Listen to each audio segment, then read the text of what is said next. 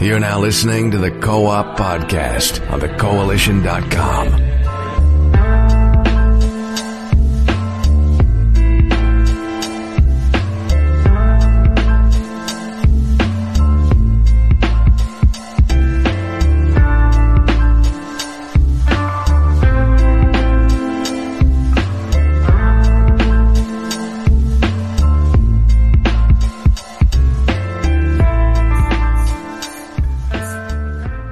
Good afternoon, ladies and gentlemen, and welcome to the Co op Podcast, episode 202. I'm your host, Richard Billy Jr., and today I'm joined by Mr. Gary A. Swaby. How's it going, Gary? Hey, happy Easter, everyone. I'm doing fine. How are you? Doing pretty good, also. Um, we're also joined by Mr. Jake James Lugo. How's it going, Mr. Lugo? Happy Easter, everybody. I'm doing good. Uh, I've been busy. Uh, I mean, I'll be able to talk a little bit about that soon, but overall, I'm, I'm enjoying myself. I'm having a good Easter thus far. Got a lot of candy. a lot of candy, and you got those eggs too, then. Yeah. All right. Oh, of and course. We also of have. course. Oh yeah, you definitely need those. And we're also joined by Mr. Max Muller. How's it going, Max? It's going pretty good. Happy Easter, everyone. Yes, and as everyone has already said, you know, I guess I had to be the last one to add my two cents in. Happy Easter to everybody. Uh, you know, we do apologize for the bit of a delay. I know some of you was maybe expecting us to start recording earlier, but you know, some of us actually ate our Easter dinner already. So um, we hope that you all are enjoying Easter. You know, take the time out today to have some fun. You know, have some good food, just relax. Uh, so we do have quite a bit of topics to get into this week, but before we do that, we're going to let you all know what we have been playing. So, uh, Mr. Lugo, I know you have some things to say about what you've been doing the last couple of days. You can't really talk too much about it, but let us know what you've been playing. So, yeah, now, one of the things I can say, because again, I'm still under embargo, I'm still under NDA right now, but basically, the other day or not too long ago, I went to Dallas. I went to go see a game. And you guys are going to hear about that next week on the Co-op podcast. I'll be able to talk about that fully because the embargo first is going to be on the 18th, and you'll, probably start seeing stuff pop up. With me and Rich, we're going to probably do something right before then, but definitely on the Co-op, I'll get more into detail about that next week. So that's something for you guys to look forward to. Uh, another game I can be, I can uh, say that I am playing right now, but I just can't give my impressions or review just yet. I'm reviewing the Disney Afternoon Collection right now here on the on the, the Coalition. You guys could expect a review of that again next week around the 18th. A lot of the embargoes are really kind of like hitting around the same day, so uh, definitely expect that. I know a lot of people that grew up with the Disney Afternoon Collection are going to be interested to see if this like brings anything new to the table. So look for that very very soon. Uh, I'm also I have been playing Persona 5. Obviously, I've been really playing that extensively, you know, ever since my review went up. If you guys haven't already, check out the review we have up on the coalition.com now, as well as also the entire discussion that me and Rich had uh, when the review went up live. It's the first game that I've uh, reviewed here on the site that I've given a 100 out of 100, and for a number of different reasons. And I'm still playing it even now, so that should be testament to why that is. But definitely check out that discussion. Definitely check out that review. I have been daddling in a few other games here and there, but really a lot of the games that I've mentioned, a lot of stuff I've been doing has really been taking up the bulk of my time. So that's what I've been up to, other than checking out all the stuff that's been going on at a Star Wars Celebration, all the news that we'll probably talk about in a bit, as well as also uh, enjoying my Easter. I got myself some uh, a group whole giant bag of candy, including jelly beans, including Peeps, including chocolate eggs, uh, chocolate bunnies, some Reese's. I got a whole bag of Reese's. I just put in a giant bowl just for myself for later, as well as a whole bunch of other stuff. So I, I've been enjoying myself. It's been good. Yo, you gotta send me some of those sweets, man. Hell no, son. That's my Peeps. You ain't taking my Peeps. What's the matter with you, Gary? You know what you could get? You could get the black jelly beans, be the little purple ones that nobody likes to eat, whatnot. The ones that taste like licorice. You could take those, son. That's all I'm saying. I'll take anything. So, I'm just, I'm just playing. You could get a chocolate egg, Gary. It's okay. We'll give you a chocolate egg, chocolate egg at least. now I feel special. Thank you. You're welcome. Yeah. Yeah, yeah, yeah, yeah, yeah, yeah, Gary. So, so make sure that you, you know, to uh, you know, to pay him back, make sure that you bring some, uh, some of those, uh, those wanker chips. That's what you call them, right? The wanker chips. no wanker. said wink. Yeah, yeah. You they said it- wanker chips or wanker chips? I thought, I actually thought being a wanker is bad in, in, in the UK. When you're called a wanker, that's like really bad. I thought. They're actually called walkers. Oh, that's what they are. Okay, well, yeah. All right. so well, what are you talking about, Richard? chips. Oh, hey, I thought that's what it was called. I forgot what what they're called. So, yeah, th- thank you for clarifying that. Yes. Oh, Yes. one thing I should mention before we continue is that we also have some other reviews that are up on the coalition now. We have a review for Has Been Heroes. It's a little bit late than normal because of a couple different things besides all the stuff in the places I've been, you know, dealing, doing work stuff for the site. But we have a review of that up now as well, so you guys can check that out. We gave it a six out, 60 out of 100 uh, for a number of different reasons, but check out the details on that review if you guys are curious. It's both on PlayStation 4 that we reviewed it on, but the game is also available on the Nintendo Switch. I'm surprised that the Switch has games, but that's good to hear. yeah. So it sounds good. So, um, uh, Max, how about you let us know what you've been playing?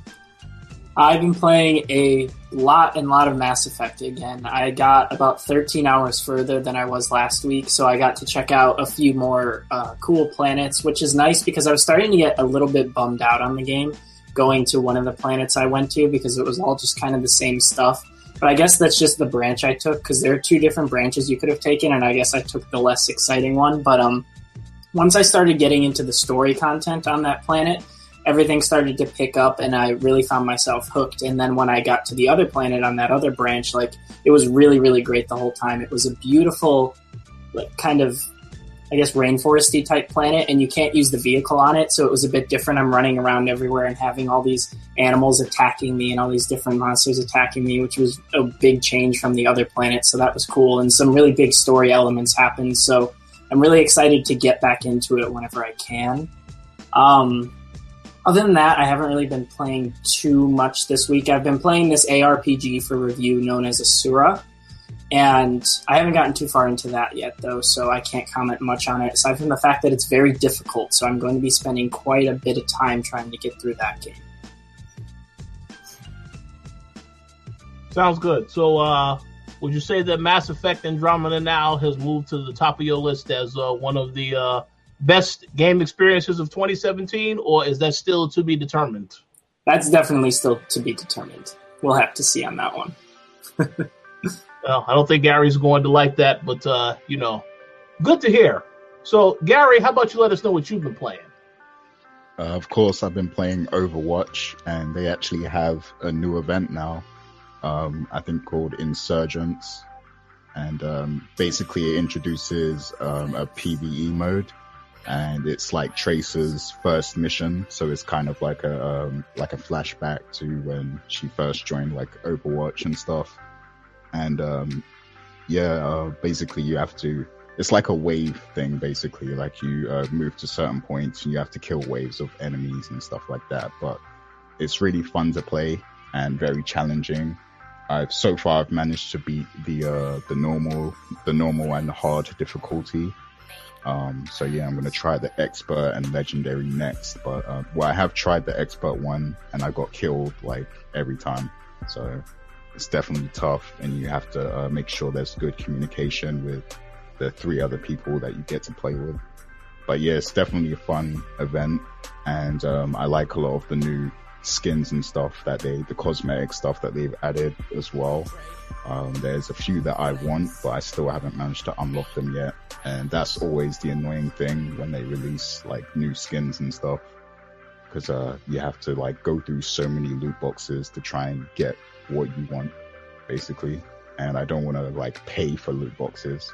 So yeah, that's the only annoying thing, but still enjoying that game, you know, almost a year later. And um, speaking of that, um, Terry Crews actually released a video recently revealing that he's going to be at E3. And, you know, now a lot of people are speculating that Doomfist is a reality and, and um, Terry Crews will actually be voicing that character in Overwatch. So I'm hoping that's what the announcement is going to be at E3. But uh, we'll see. We'll see how that pans out. Um, I've also been playing Mass Effect Andromeda as well. And, you know, I was like, uh, earlier this morning, I was feeling like, man, like I just want this game to be over with already. Cause like I kept getting new missions like all the time. And like I could just like grind the story and beat it probably like within, within a day. but I don't want to miss anything. Like I want to make sure I do all of the side missions and all of the, uh, the ally quests and stuff, the loyalty missions and stuff like that. Cause I don't want to miss like any crucial parts of the story or any interactions with the characters. You know, I don't want to miss any character development at all in the game. So yeah, like I'm trying to to clear off my entire list, but there's like so many things, there's so many different quests, and you have to go back and forth between planets a lot, and it just takes up a lot of time.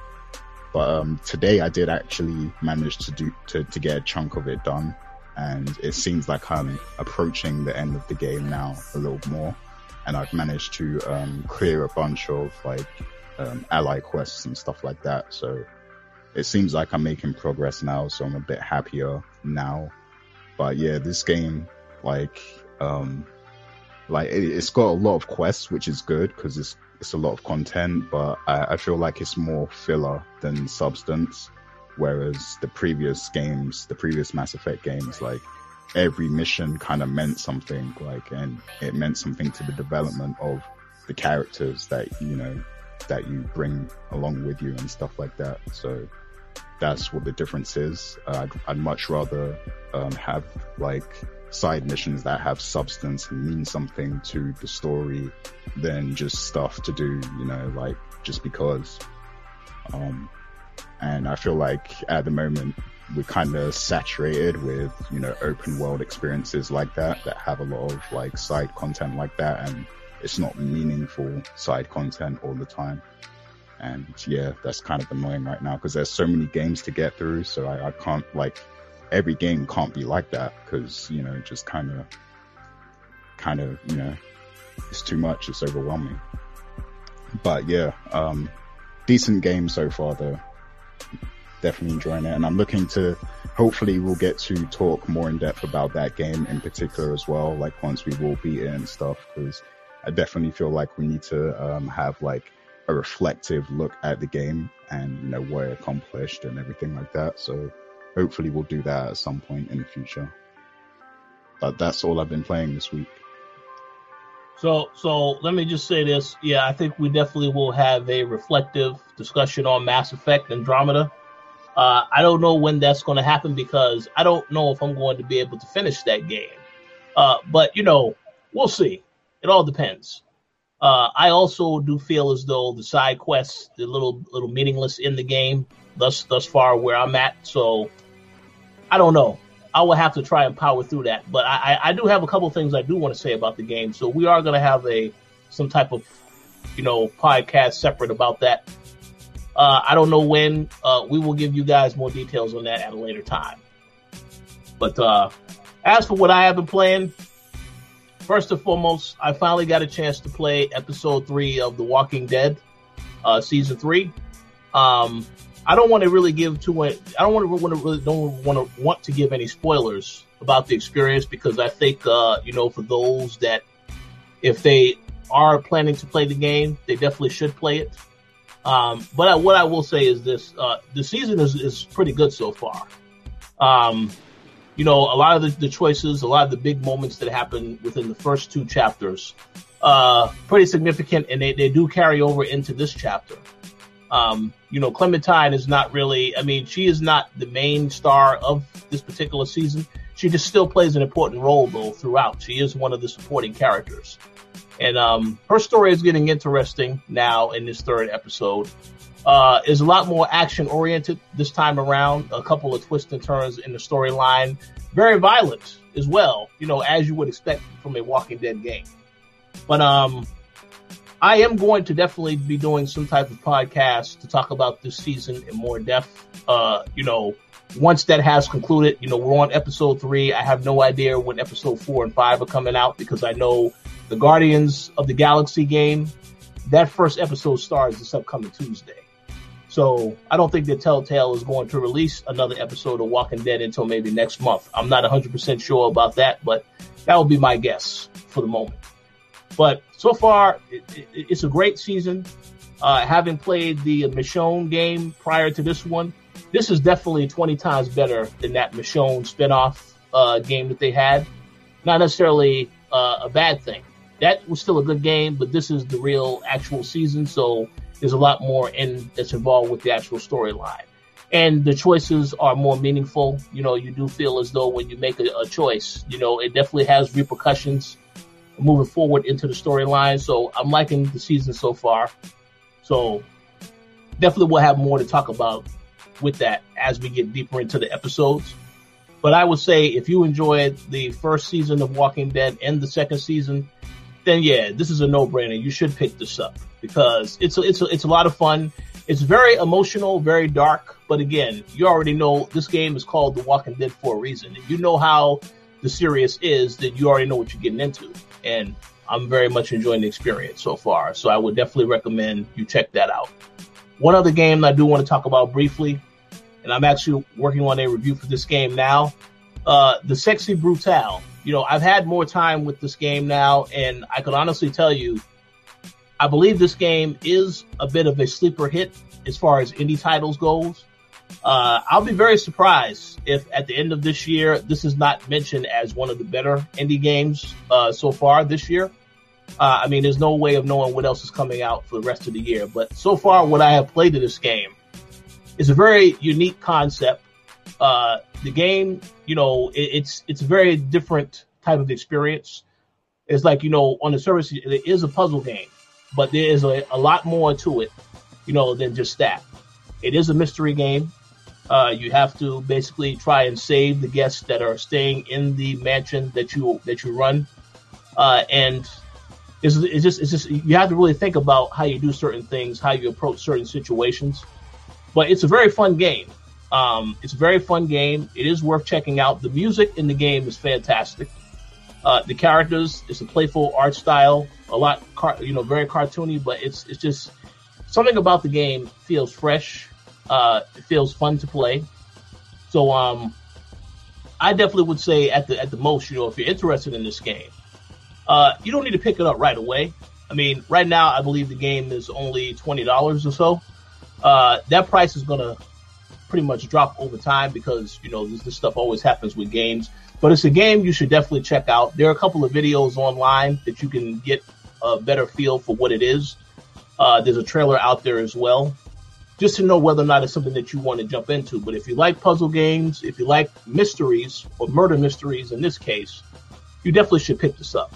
Uh, it's it's definitely a fun game, very interesting experience. So look for my review on that game sometime later this week. But pretty much good games all around so far for me. Um, that's all I've been playing for this week. So we're going to go ahead and we're going to jump right into the topics though, because again, you know, it's Easter Sunday. You know, we don't want to, uh, the show to run too long today. We definitely wanted to give you guys a good show though. We do have quite a bit to talk about. So first topic we need, need to address. Uh, yesterday at Star Wars Celebration, we finally saw the reveal trailer for Star Wars Battlefront 2.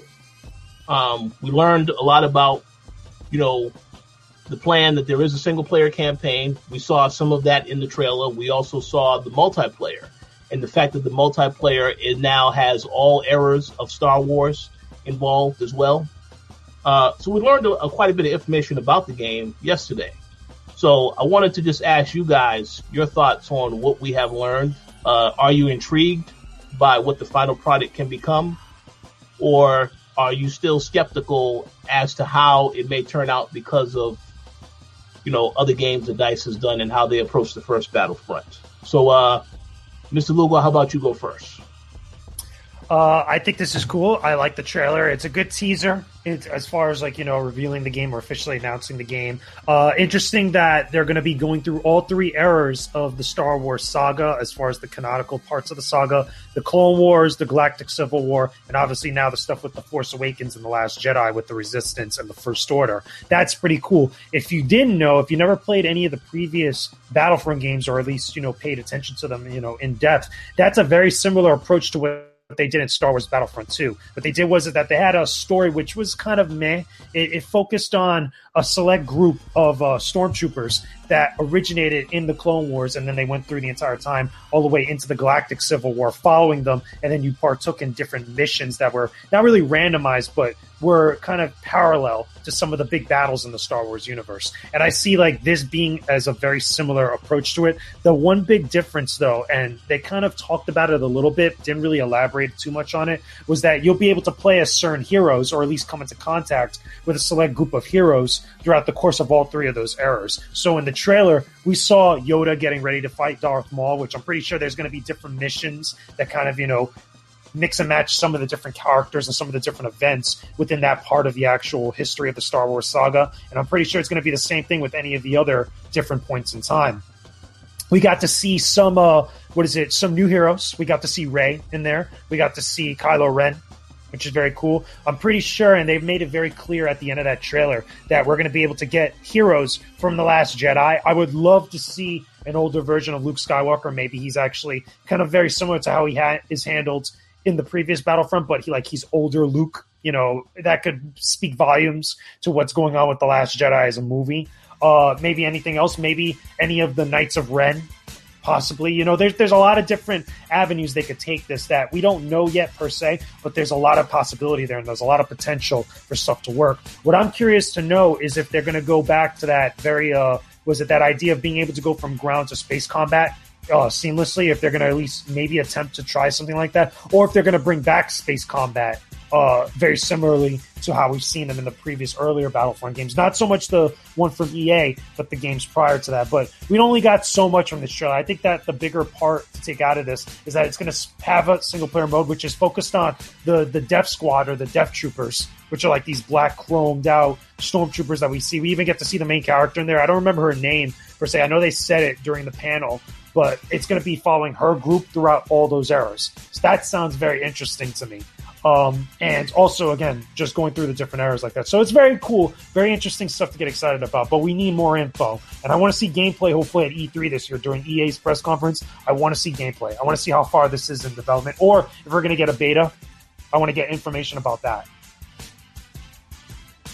Yeah, I agree 100%. Uh, I, yeah, gameplay I think will definitely be at E3. I know EA Play, they are going to allow people to play the game, but they haven't really elaborated on any other details yet.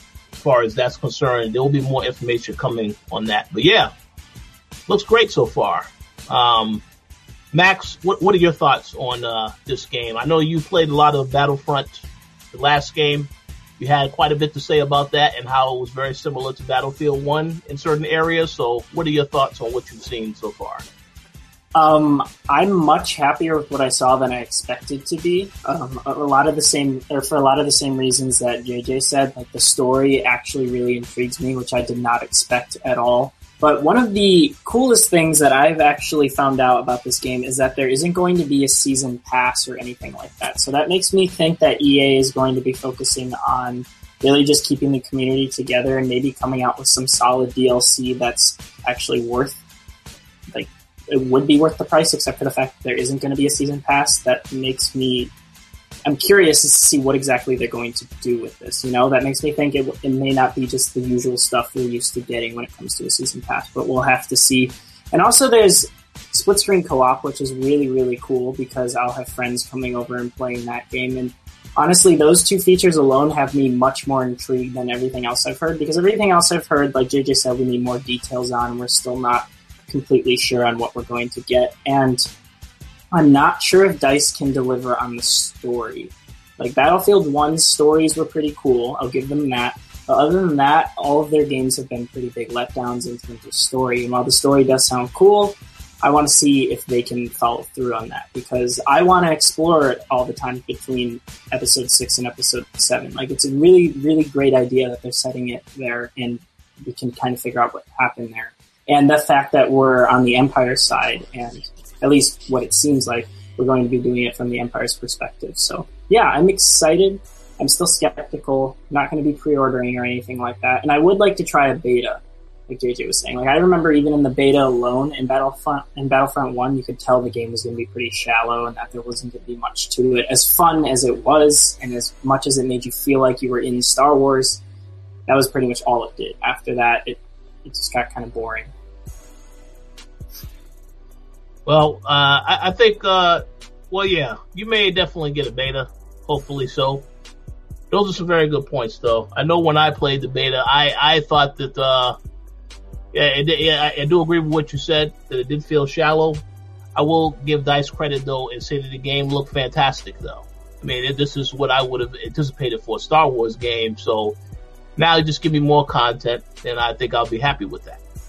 That's what. I said in my review. If you remember a while back when I reviewed the game, I said it's a very beautiful game. As far as like being one of the most photorealistic Star Wars games out there, it's really it, it's top notch quality. But like everybody else, and I think we even mentioned this prior when uh, we were talking about some of the teaser stuff that we want to see uh, have a lot more. We want to see the game have a lot more substance to it. There needs to be more than just the multiplayer because that was the one thing everybody complained about was that you could only play it for so long before it got very monotonous. And I'm very surprised also that Max mentioned the stuff about the the season pass because that's a very un EA thing to do. They very, they do a lot of stuff with their season passes. They offer a lot of DLC content and, and even uh, limited editions with their games that offer additional downloadable stuff. Maybe there was a big uh, what is it amount of feedback that they got that said like they really don't like that. And keep this in mind, it's not just the EA crowd that's playing this game. It's a lot of star diehard Star Wars fans that are probably putting a lot of input into this. So maybe that has something to do with it. I don't know. I would love to see some like, you know, numbers or some sort of look into that. But that's a very un EA thing to do. That's true. Correct. We'll see. We'll see about that. So Gary, what are your thoughts? Um, yeah, I mean, the only thing that kind of interests me in this game is like the story concept because I feel like that's a it's a good idea, like Max said, to set it you know in between the episodes. Um, besides that, I'm really not that interested in the game to be honest, uh, especially after how the last one turned out. I mean, the gameplay was fun for a little while, but um, like Max said, you know, it was very shallow and uh, there wasn't much content, you know, with the last game. So for that reason, I'm not too interested in in this next Battlefront game, and I'm more interested in the the more story based Star Wars games that we know are coming, like the Amy Hennig one. And I'm hoping that we'll hear more about that at E3. Uh, but yeah, I'm gonna hold out for for something like that because ultimately, um, Battlefront just doesn't really interest me at the moment. Yeah, uh, I mean, I personally just think that we need more information. We need to see gameplay, but but I I, I agree with what uh, JJ and Max said. I, I, definitely was surprised by what I've seen thus far. You know, I am a um somewhat of a Star Wars fan. I don't know if I would say I'm a diehard Star Wars fan, but you know, I'm into the series for the most part. Um, and yeah, the story, the fact that they added a story this time, the fact that they take the time to put the story you know, it takes place, you know, with the with, with the whole thing of trying to make a canon within the same universe. I appreciate that because you know you have to make sure you do your research on the source material before deciding to add these different elements in there. And then the fact that you do have some other people that will be appearing in the game in some capacity, I, I, I think I have to give them credit for at least you know putting something in there and then trying to make it connect with the universe itself. So obviously, again, we still need to learn a lot more about the game. Uh, definitely hope to actually play it during EA Play. I'm pretty sure I'll see a lot of gameplay videos for it, but you know, uh, hopefully we can get our hands on the game. We can give more impressions on it um, around that time. But for now, I would say I am intrigued by the game. Very glad it doesn't have a season pass, like Max said. That's excellent. Um, but yeah, I'm intrigued and hopefully it turns out good. So we'll see.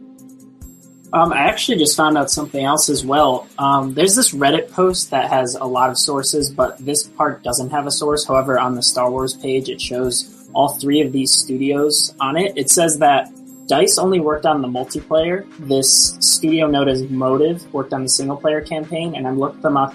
Uh, I looked them up on the Wikipedia, and it says that a founded them to kind of create just single player experiences as well as work on some new IPs. They haven't really done anything yet.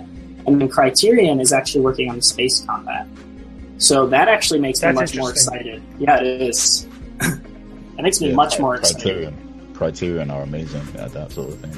So. Yeah.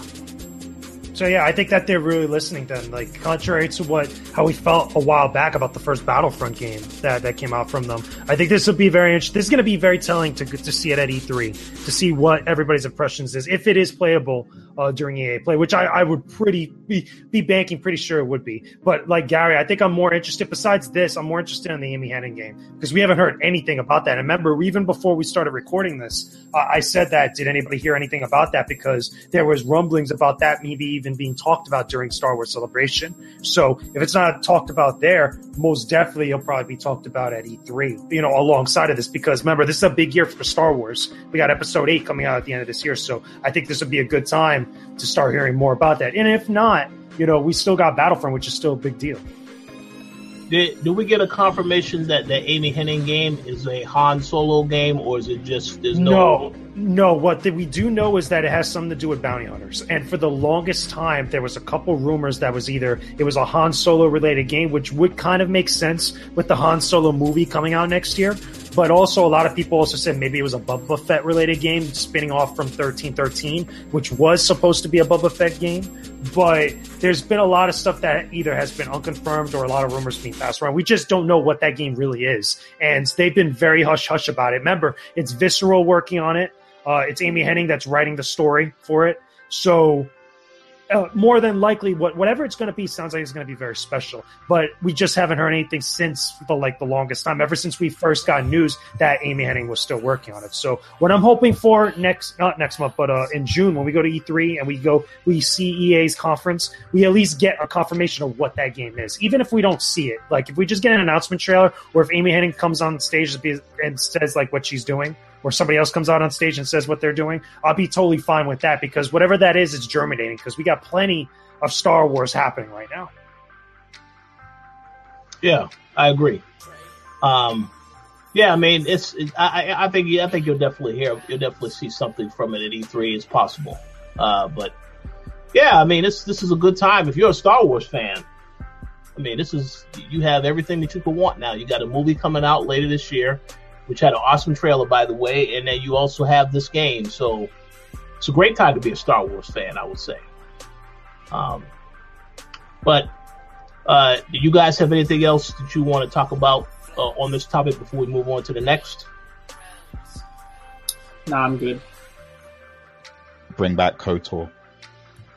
Yeah, you ah, know yeah. something. That's something I, I miss, and and you know that it was funny because there was some rumblings over the last few months that were talking about Knights of the Old Republic, or or at least the Old Republic in some capacity, and just Joe's just never came into fruition. I think just people just want that series to come back somehow, even if I.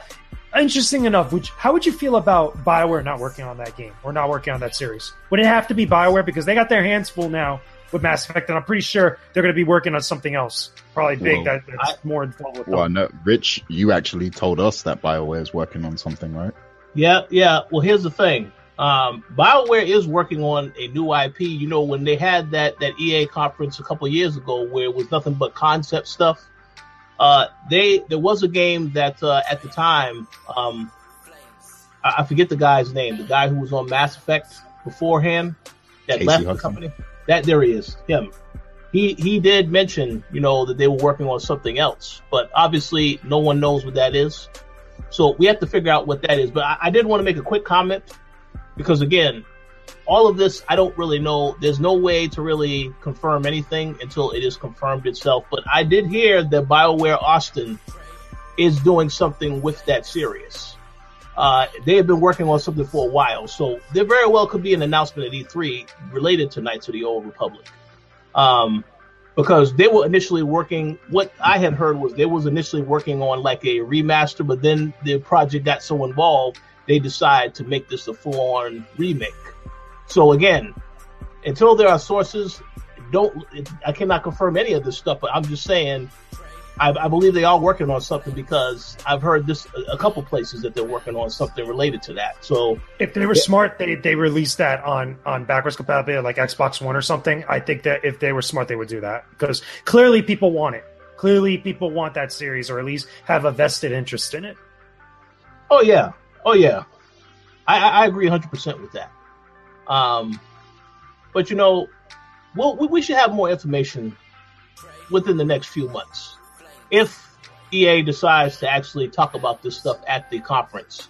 Um, I think they will.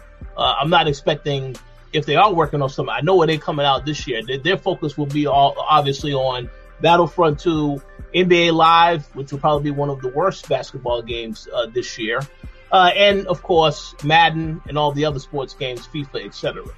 But next next year is a different story. We'll have to see.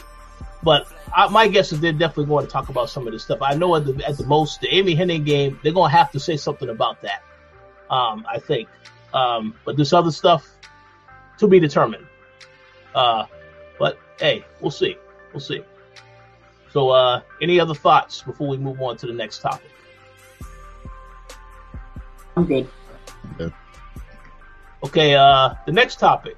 Uh, this is one that uh, when Gary heard this news, he literally had to take a moment to, uh, you know, he had to, he needed some privacy after this because this is very sad news for Gary uh, and everyone here as well.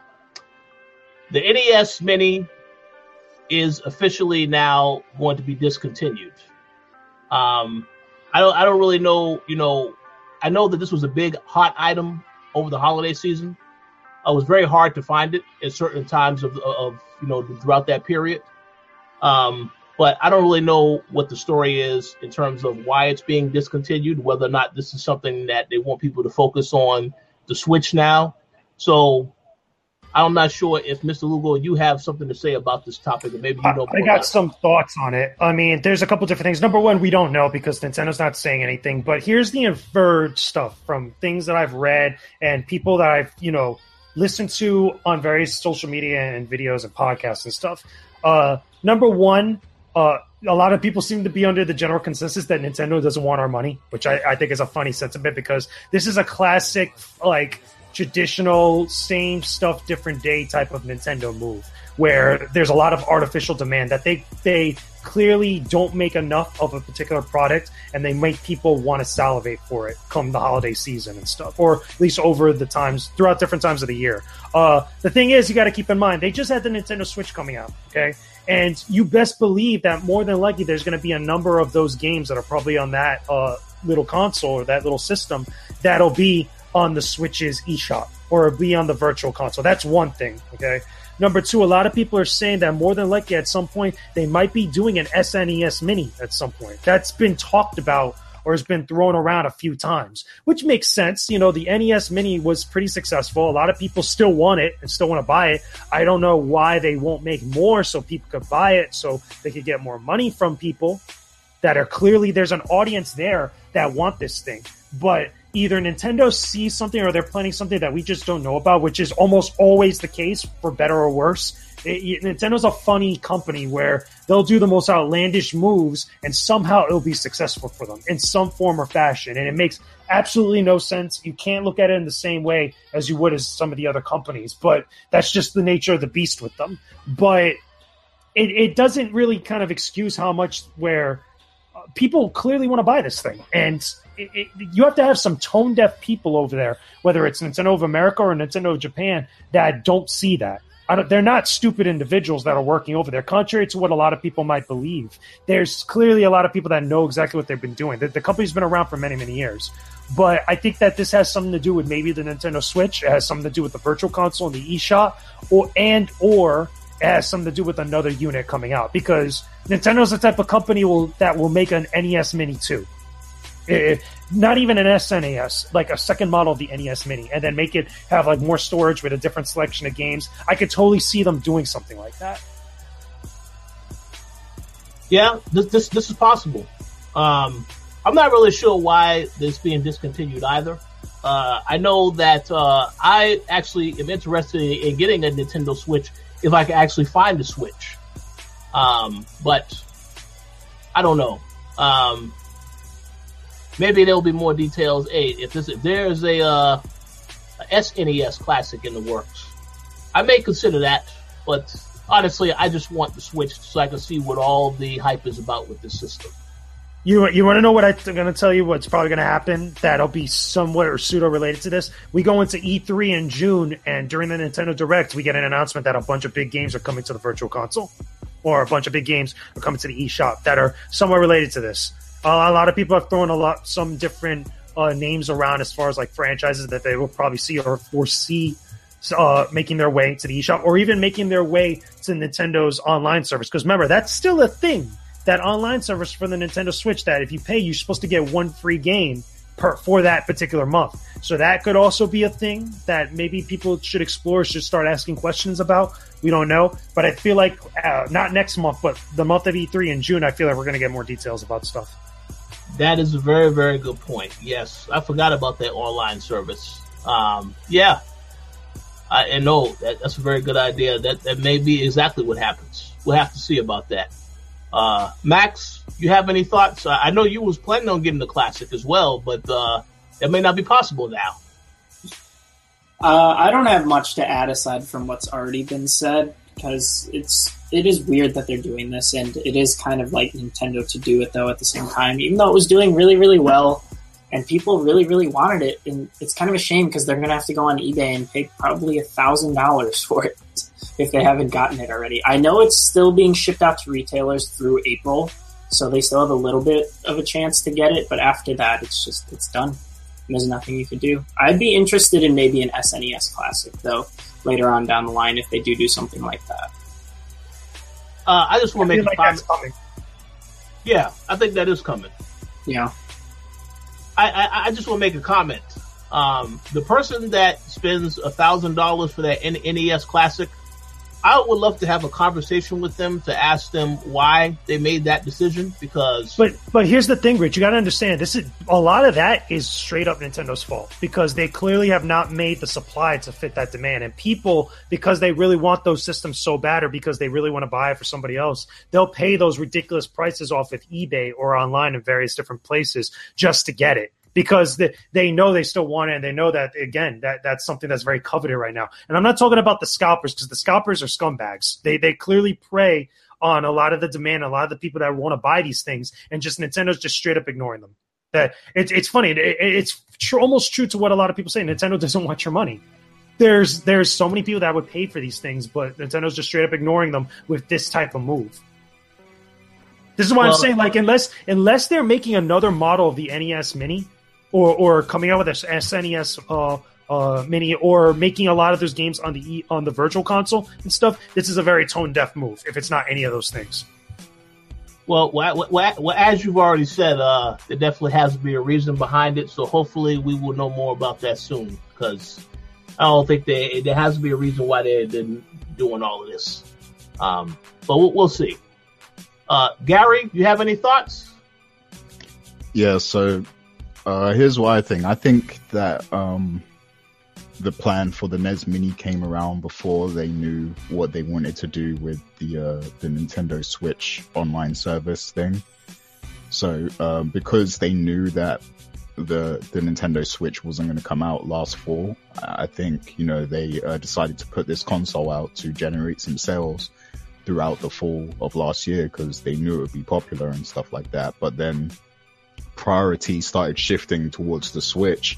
And of course, they had to come up with a way to deliver like a valuable service for the Switch. So then, you know, they decided that they were going to offer classic games on the, you know, Nintendo Switch via their online service. So once that plan came into fruition, I guess maybe they decided they didn't need to continue with the, the NES Mini anymore. And now they're going to, you know, try and work on developing their online service to offer those classic games that you're going to get to play and stuff. And also they're probably going to sell a lot of them on, on the online service also. So, you know, I mean, it's, it's, if you look at it, it's basically, do we want these, you know, short term $60 sales or do we want a long term service sale where we're always getting money every month guaranteed kind of thing? And I, I, guess the the online service side of it is more important to them than you know the NES Mini sales. So I think that's what they decided to go with. Hey, this, good points across the board. Um, I don't know. I'm not sure. I, I just uh, again, this is a missed opportunity. They know that this is a, a relatively hot item.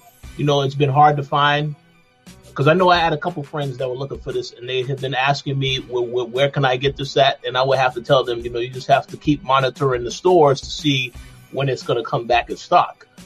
Um, so I don't know, uh, but I think uh, yes, as you guys already said, I believe as we get closer to E3, once we get to E3, once they actually talk more about different things whether it's the online capabilities for Switch and the, the, whole thing about offering other games, we're going to eventually put two and two together and figure out, okay, maybe this is why they discontinued it.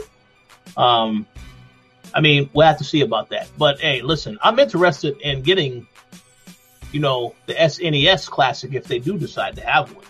Um, now, I'm not going to spend a ridiculous amount of money for it, but, you know, we'll see. We'll see. It's to be determined. So, um, any other thoughts on this topic before we move on to the next one? Did you guys see that funny tweet from um, Kaz Hirai that said uh, they they canceled the NES Mini because Reggie figured out he could make a killing on eBay?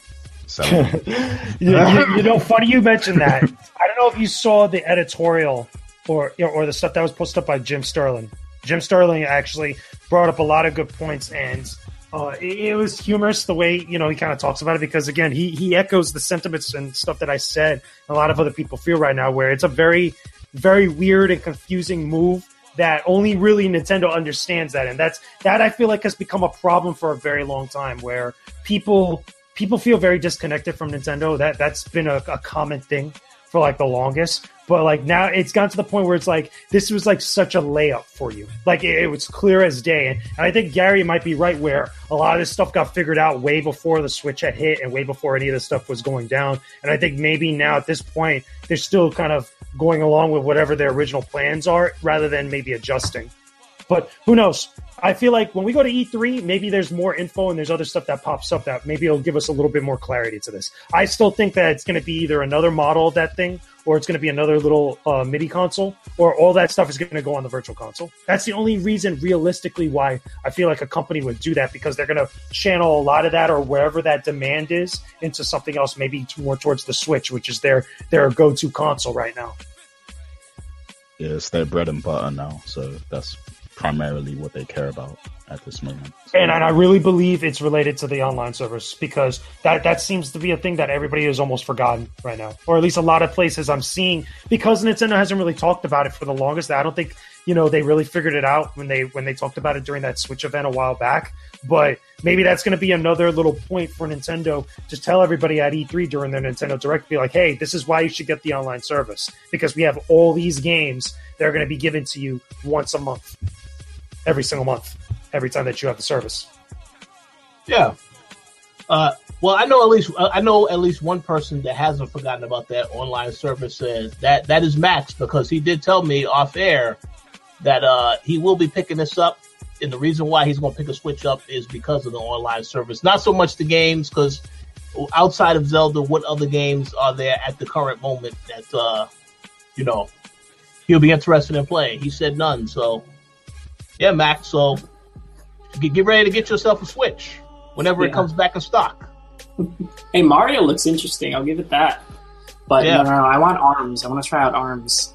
The oh, best game Arms. that oh, Switch. Boy. I played. I played Arms at, at PAX East.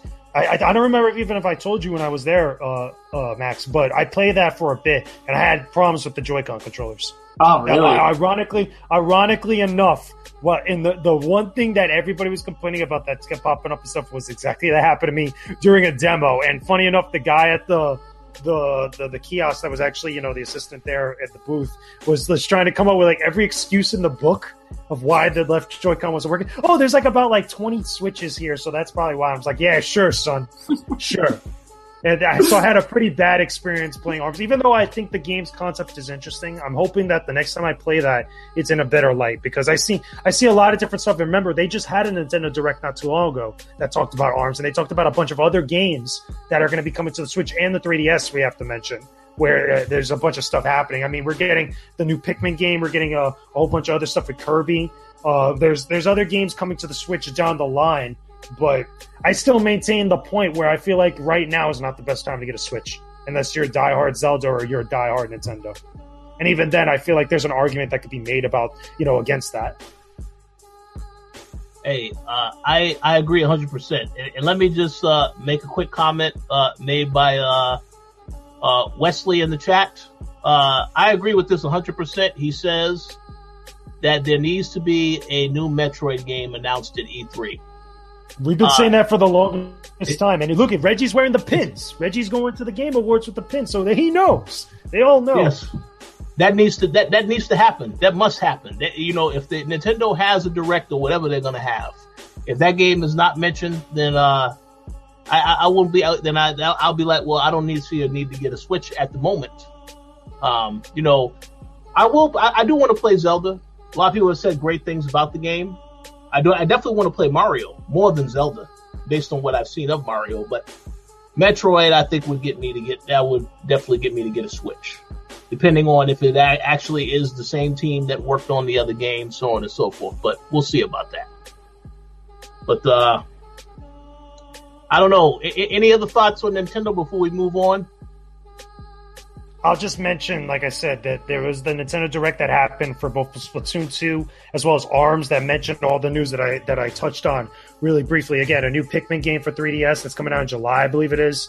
We got a uh, a whole bunch of other games or little smaller games that are coming both to the eShop as well as also coming to the 3DS that were littered out, you know, through you know various different points throughout that Nintendo Direct. But it was mostly focused on ARMS. They they kind of gave an overview of some of the characters. They revealed a few new characters, and then Splatoon two. They're very vague on Splatoon 2. I think like we're going to get a blowout of stuff when that game finally ends up, you know, as we get closer to that release. And also when the online service finally is is that game that really kind of like pushes it out there. That's going to be the game where a lot of people are going to jump on that service for.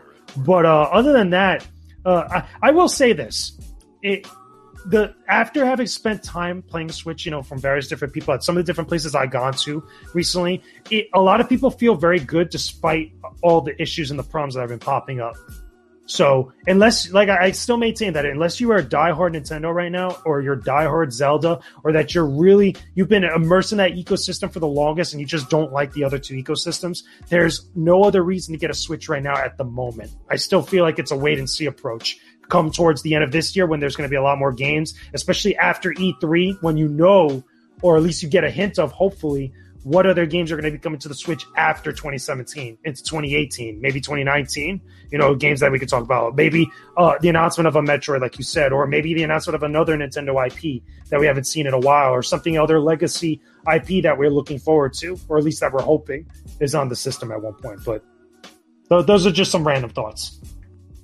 Yeah, Luigi Luigi's Mansion is getting another, another sequel. That's uh, that's a game you'll hear about. Oh, and for the record, by the way, we should give a funny nod and an evil stank eye towards Sega for kind of punking everybody not too long ago because everybody thought that Bayonetta 2 was going to be coming to the Switch. Remember that teaser that was oh, happening yeah. a while back? There was a bunch of there was a countdown thing. It ended up being Bayonetta on PC. I was like, man. well, hey, it, it, it, it could still come to Switch, right? At some point. Uh, I would hope so. At least Bayonetta 2, since Nintendo paid for the game. I mean, I, I don't see why not. Yeah, yeah. They, uh, they, need they need to have some games. Go, go ahead, Gary. No, I, I, have to say that I'm um, happy that Bayonetta is coming to the PC because I wanted to play that game. I'll, I'll, bet they're just gauging interest too. I bet you if it does well on the PC, they'll probably bring the second one over, maybe just just PC or to other things as well, including the Switch, and then maybe a third game. Because yeah, I know it didn't sell well on the Wii U. Yeah, it, it didn't sell exactly, well on the Wii exactly. U because not a lot of people own the Wii U, but a lot of yeah. people wanted to play that game. So that it's understandable why Sega would move that game over to the PC, or at least you know why the developers would want that game to be on PC. But a lot of people were hoping for a third game because mm-hmm. at least there was a lot of generated interest despite the small sales of that game on the Wii U. And, and it would have been, at least for me, I think it would have been smart business to put that, or, or at least put the first game and the second game on the Nintendo Switch, and then gauge interest like that to see if people would dive into a third game afterwards. But what do I know? Hey, maybe they, I agree. they're working on it. Maybe they're working on it. You never know. I'm, I'm no, sure there's, yeah, I'm sure there's going to be urgence of Bayonetta. They they, they they, they could be working on it, but but honestly, this this is a game that could have been done if there was a port. That this port could have been ready uh, for round launch, if not shortly thereafter. So That'd be a I cool don't- E3 announcement. That'd be a very, very cool E3 announcement from them. Yeah, I agree. I agree. We'll see. We'll see what happens. Yeah. All right, so that's it for a Switch, correct, uh, Max and, and Gary? Or Gary, you, you have another thing to say about Nintendo? Nah, nothing else from me. Okay, there you go. Nothing else from you. All right, let's move on to the next topic. Um, so earlier this week, uh, Microsoft announced that uh, they're going to be implementing a refund program on Xbox and Windows 10 uh, related purchases. Um, and I think that after this announcement was made, that now a lot of people are saying, well, when is Sony going to do this?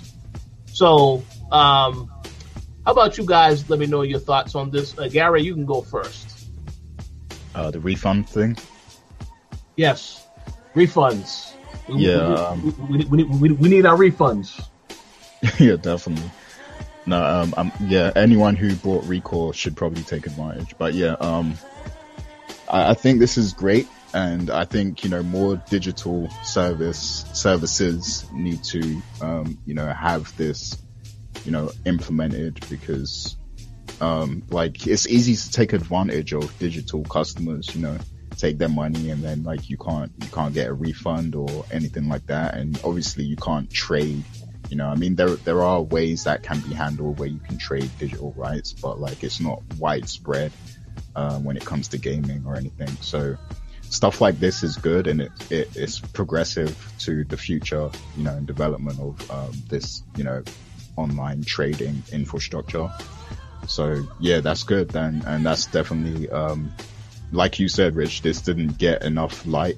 This didn't get enough limelight that you know that Microsoft are actually implementing this, and this is something that you know is positive that we need to recognize because it's you know it helps a lot of um, people who do buy games and stuff, and we need good practices like this to protect us.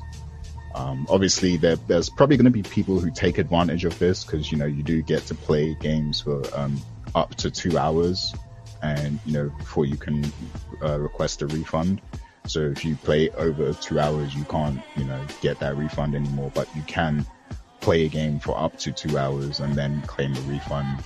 Um, so there might be some short games that can be beaten within that time. Who knows? I don't know. But um, yeah, I think that is good that they're introducing it. Uh, let's give a shout out to Wesley once again. He said No Man's Sky. Yeah, that's a game that, that yeah, we, we need to get a refund for that for that for that game. Yeah, well, they, they they did actually have a, a refund thing set up for that game in particular, but that was just for that game, and um, they kind of needed to because you know they did mislead people. So Yeah, hey, it is what it is. Um, I, I- I'll just say a quick, a couple quick thoughts, and then I'll let Max go. Uh, yeah, I think a refund system is good. I think they saw that Steam started implementing this stuff, and then they, you know, they decided, well, we need to also do this as well. Um, I definitely think Sony will do it because, just like I said before, when Microsoft announced that uh, Xbox Game Pass, I said, you know, PlayStation doesn't need to worry about this. You know, they don't need to do anything. And then they turn around and then they say, okay, PlayStation Now, now you'll be able to access PlayStation 4 games. So um, I think they're definitely going to respond to this as well because why not? They need to only focus on their games, but they also like, well, if the competition is doing it, doing it, we need to do it as well. So they will do a refund system. Um, I don't know if people are going to take advantage of it. I mean, the majority of the games that I've seen Sony release so far this year, they're all high quality games. I don't think anybody would want to get a refund on a Horizon or a, uh, you know, NieR. Um, but it's very interesting to say the least. Uh, I, I'm very curious to see how Microsoft does this when they start implementing it, as well as Sony, um, because certain things they have to take into consideration. But I think it's good to give people an option. I just don't want people to abuse this option because I'm pretty sure there are some people who will go out there and abuse a system like this um, if it's if it is not done the right way. So we'll see how they approach it. But uh, Max, you have any thoughts? Uh, yeah, I was going to add on to the abusing part because uh, remember with Firewatch that happened. Everyone kept trying to re- refund it because they beat it in less than two hours and they weren't saying it was worth the price, which is really annoying in my opinion because I think that they still enjoyed it from what I heard, but they just thought it wasn't worth like the twenty dollars or whatever it was at launch, which is I don't know. You still paid it and you enjoyed the experience. Don't try and get your money back on that. Like maybe it was a bit too much for you, but you don't need like your twenty dollars back. I don't know. I find that to be a really, really bad and toxic mindset. Um, and I know Microsoft said they're going to jump on people who do try to abuse the refund system, but I don't know if that will actually happen or not. We'll have to see. Um, I thought it was kind of funny because it's like the exact same requirements as the Steam refund system too. It's like they didn't even try to like change it up at least a little bit. It's just kind of funny, but it works. Those requirements are good. I think either um, you have two hours or two weeks to refund it. But one weird thing I thought that they do is that you can't refund the game before you launch it. Like you have to launch it before refunding it. So like if you accidentally buy a game or something, you'll have to download the whole damn thing and then refund it, which is weird. But um, it's not that big of a deal. It's just like why um, but other than that, yeah, it's good that they have that, and I think that Sony is going to follow up, and they should. Like, especially since we're now in the digital age and everyone is going digital over physical, that we need that option there because we've always been able to refund physical games, even if we had limitations with that as well. yeah, I, I, I definitely I definitely agree with everything you said. Uh, just again, like you said, to emphasize though, the people abusing stuff. Let, let's hope that I mean, I already I, I know there will be some that will abuse it no matter what, but uh, ho- hopefully, Microsoft and Sony, whenever they announce that they also are going to do this, will, will have the foresight to think about this and handle it in a certain way in which it is also fair. So if somebody is abused, uh, I'm going to say if somebody does have a punishment coming, then they, they are fully expecting that punishment, and it's not going to be a surprise. But um, again, it all depends how it's implemented. I don't know when they're going to announce this. I, I, now I, let me just say this right now. I hope that when Microsoft has their conference at E3, this I don't think this needs to be announced there. Um, they have other things they need to be talking about at that conference, and particularly the games. That's and we are going to get into that later because we're gonna have to we're gonna have to we have a lot to say about that later on. But um, I, I, just this is something where it is important, but I don't think it is so important that if if you mention it at E3, that's fine. It should be a, a very very brief, very brief. Don't spend any time on that because focus should be on games. But we'll see.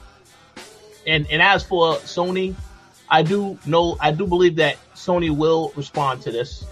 And because Sony does have times in their conference where they have to have a down period after they re- raise everyone's uh, excitement level with all the other games they announced, this could, could get announced at their conference for sure. Um, just as a as an option for people, you know, for them to relax a little bit. You don't want people having heart attacks when you announcing game after game after game. No, we don't need that again. But uh, yeah, it is going to happen at some point. Um, yeah, Gary, you had anything else you wanted to add? Nah, nothing at the moment. Well, I, I, have a quick question for you, Gary. Actually, have you ever gotten a refund on Steam? Have Have you or Max ever actually uh, used that that that uh, service to get a refund on the game? Um, I didn't. No, I didn't actually get a refund. I haven't refunded anything. Like, I'm really careful about the stuff I buy anyway. Like, I only, you know, buy stuff if I know I'm gonna want it. But um, but I, what I can say is that when I bought um, Arkham Knight, I actually because um, you, you remember what happened with the PC version of that, like oh, oh, yeah, I remember that. Uh, yeah. yeah, and to basically Warner Brothers to make up for that, they gave me like the entire Arkham collection of games. Now I, I already owned some of those, but like they gave me, um, I think it was Arkham Origins, and um, I didn't have, I think I didn't have um, Arkham City maybe on PC. I had it on like PS3 or whatever. So like those two games, I got that, you know, added to my library free of charge. So that was pretty cool that they did that and stuff. But yeah, I haven't really like had to refund anything because I'm careful about what I buy anyway. And I only like, I'm like, we, I mean, we run a site, so we're going to make sure we're educated about, you know, games that we buy beforehand anyway. So Yeah. Absolutely. Uh, let me just add that I'm glad that they did give you a refund because, in my opinion, that PC port was so horrible.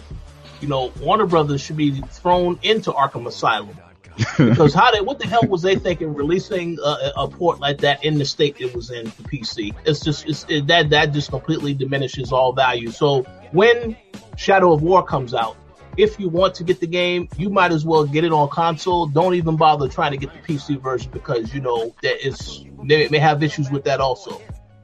Yeah, it's very hit or miss with Warner Brothers and PC. Because I know they've they've uh, they've had some botches with Mortal Kombat as well. Yep, So absolutely. yeah, Uh, I might have to get that on the PS4. Uh, we'll see. Uh, Max, you had something you was going to add? Oh yeah, I just remember um, actually with Final Fantasy 15, I had to do a quick refund because I accidentally shipped it to my old address because it was the first game I bought from Microsoft since I moved, and um, this was obviously before the refund system.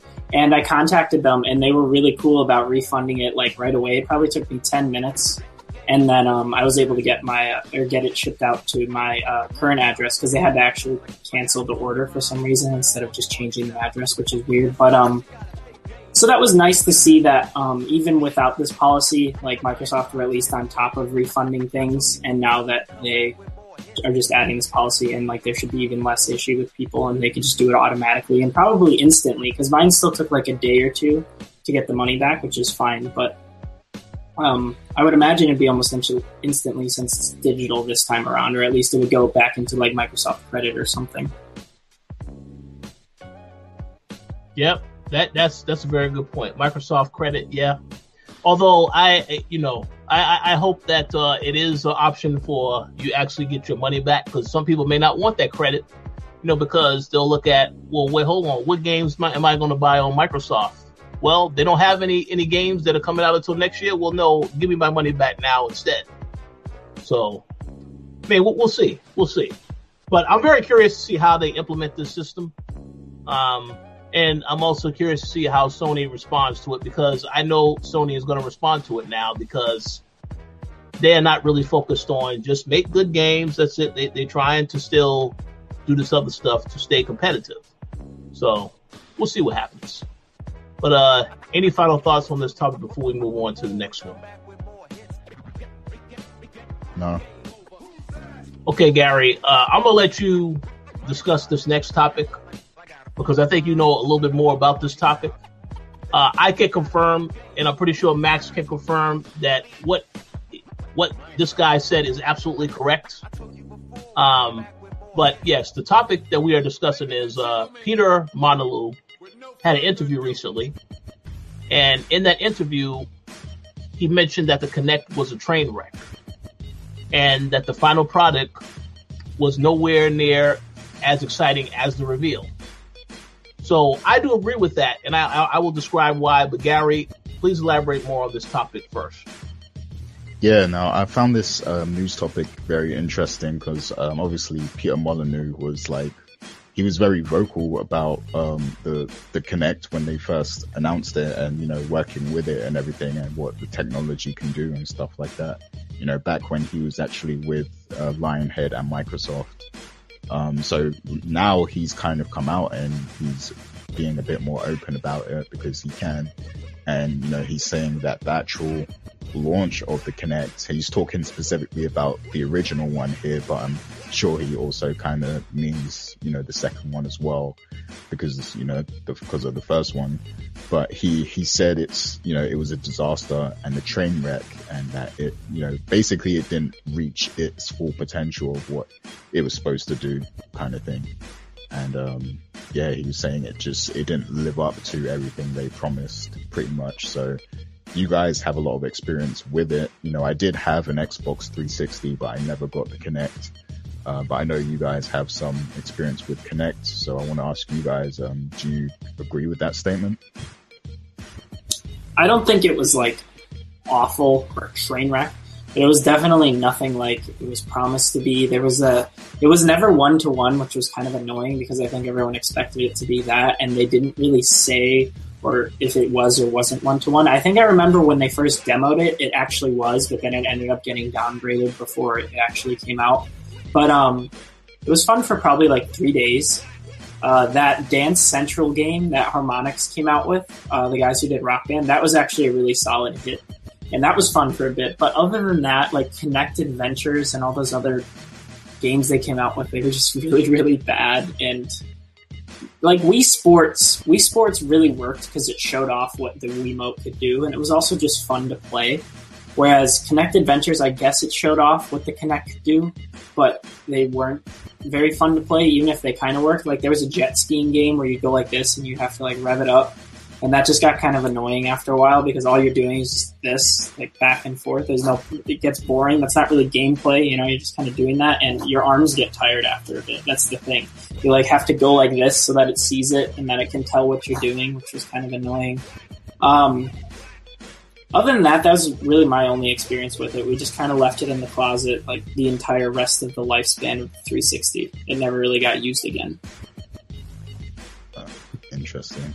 Yeah, I have a question that relates to that, but um, I'll let Rich talk first. Yeah, well, I, I just was going to add that, yeah, um, I, I have to agree that it, it definitely was not uh, utilized in the right way. There are some games that, you know, I, I thought it was great.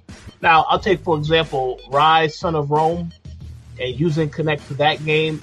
That actually worked pretty well when it when it did when it when, when it when it actually worked.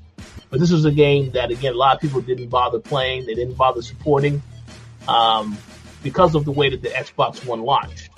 So I feel like when Microsoft decided to have that Kinect, it, it, it definitely hurt them in, in, in, a, in, in, a multitude of ways. And particularly when they launched the Xbox One and the system was more expensive than the PlayStation 4 because of the Kinect. So I, I, I have to say it is a train wreck in, in, in those regards, not just because of the fact that um, they didn't really have the games make full use of the technology the way it should have, but also because of how it, you know, made the system even more expensive. And then you have the bad messaging of the system already with the fact that it is also more expensive than its competitor. These are the reasons why a lot of people did not pick up the Xbox One um, did not support it in the very beginning. And that is a trickle down effect because now you also have a situation of all of the games that were released and did not quite sell to the expectations that, that they should have. Well, because people didn't support the system. So I have to say, yeah, the Kinect definitely needs to take a little bit of blame for all of that because it's, you know, until they had ideas about how they wanted to use it, but never once did they utilize those ideas to their full potential. So I actually still have my Kinect to this day. Um, it's great when you want to watch TV. You want to, hey, go to this app. Hey, go to that app. But there was never any game support for it beyond some of the titles that I mentioned, like Ryse. Uh, and to me, that right there is, that's, that's unfortunate, but it is what it is. Uh, Microsoft, hopefully they have learned from their mistakes. You know, I know when, uh, Scorpio launches, there, I, I didn't hear anything about any Kinects whatsoever, uh, which is good. But, uh, yeah, the moral of the story is that if you create a product, uh, and you have an idea of how you want to use it, you best make sure you utilize that idea and show people why they need to actually jump on this technology.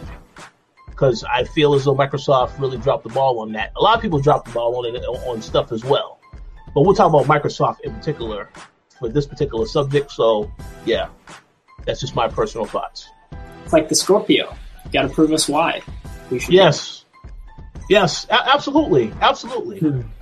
And they have their work cut out for them at E3 to, to prove just that. Yeah.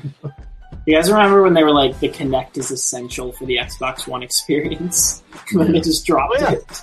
Yeah, I think, I think, I think, I think Don Mattrick uh, came came up with that line and said it is essential. Uh, um, yeah. That, that that definitely hurt them as well because then they took it out of the Xbox. So that kind of yeah. proved they were they were lying at that point. And um, like Rich said, though, the voice commands were brilliant. Like that, that was an awesome addition to the Xbox One. Like they still work well even with your mic now if you have that plugged in. But obviously, voice commands are not worth an extra hundred dollars. so, yeah. So the That's question right. I was going to ask, if uh, unless you guys got more to say, Oh no, go ahead. I I, I got to hear this question. Yeah, go ahead. Yes. So I was gonna ask you guys, like, do you feel like the type of experiences you could get with the Kinect are extremely limited because of, you know, the lack of control? Like, you know, Max was talking about the, the motorcycle revving and stuff like that. Like, that's really the all you can do with, you know, Kinect. Um, so do you feel like the types of games you can get that support the Kinect are extremely limited and that's why, you know, it was never fully utilized? And then also, you know, second part of that question, does this also relate to VR games? Yeah, that's the thing. Um, Dance Central worked really well, I guess. So, like, you could have stuff like that, like dancing. And I think that you could have done things like Fighter Within, one of those launch titles for Xbox One, that was really, really bad. Um, I think that was bad just because the game wasn't designed well. I think that you still could have got some cool stuff out of it if, like, you if it was worked well and you could just kind of fight however you wanted to, you know, like how you would imagine using the Kinect would be, as well as games like Zelda. If you could have the sword and shield and you could run around like that and just block and hit with, and stuff, that'd be pretty cool for a little bit. But that's the thing, uh, VR like Oculus Touch and the HTC Vive that kind of gets rid of that whole need. You don't need to do. You, you can actually have something in your hands, which feels great, and that's what we're used to with gaming. You know, having something in your hands feels much better than just doing this or like holding up a shield. Like, how would you hold up a shield? You know, you just like hold it like this. Like the sword would work, I guess, but it'd just be kind of weird after a bit. Like, I know Skyward Sword with the Wii Motion Plus that you could kind of just go wherever with it, which is really cool. And that's the sort of thing that I think resonates with us better than just having nothing there and trying to pretend something is there. Like having the prop is great. Like there's a reason they give actors props. You know what I mean?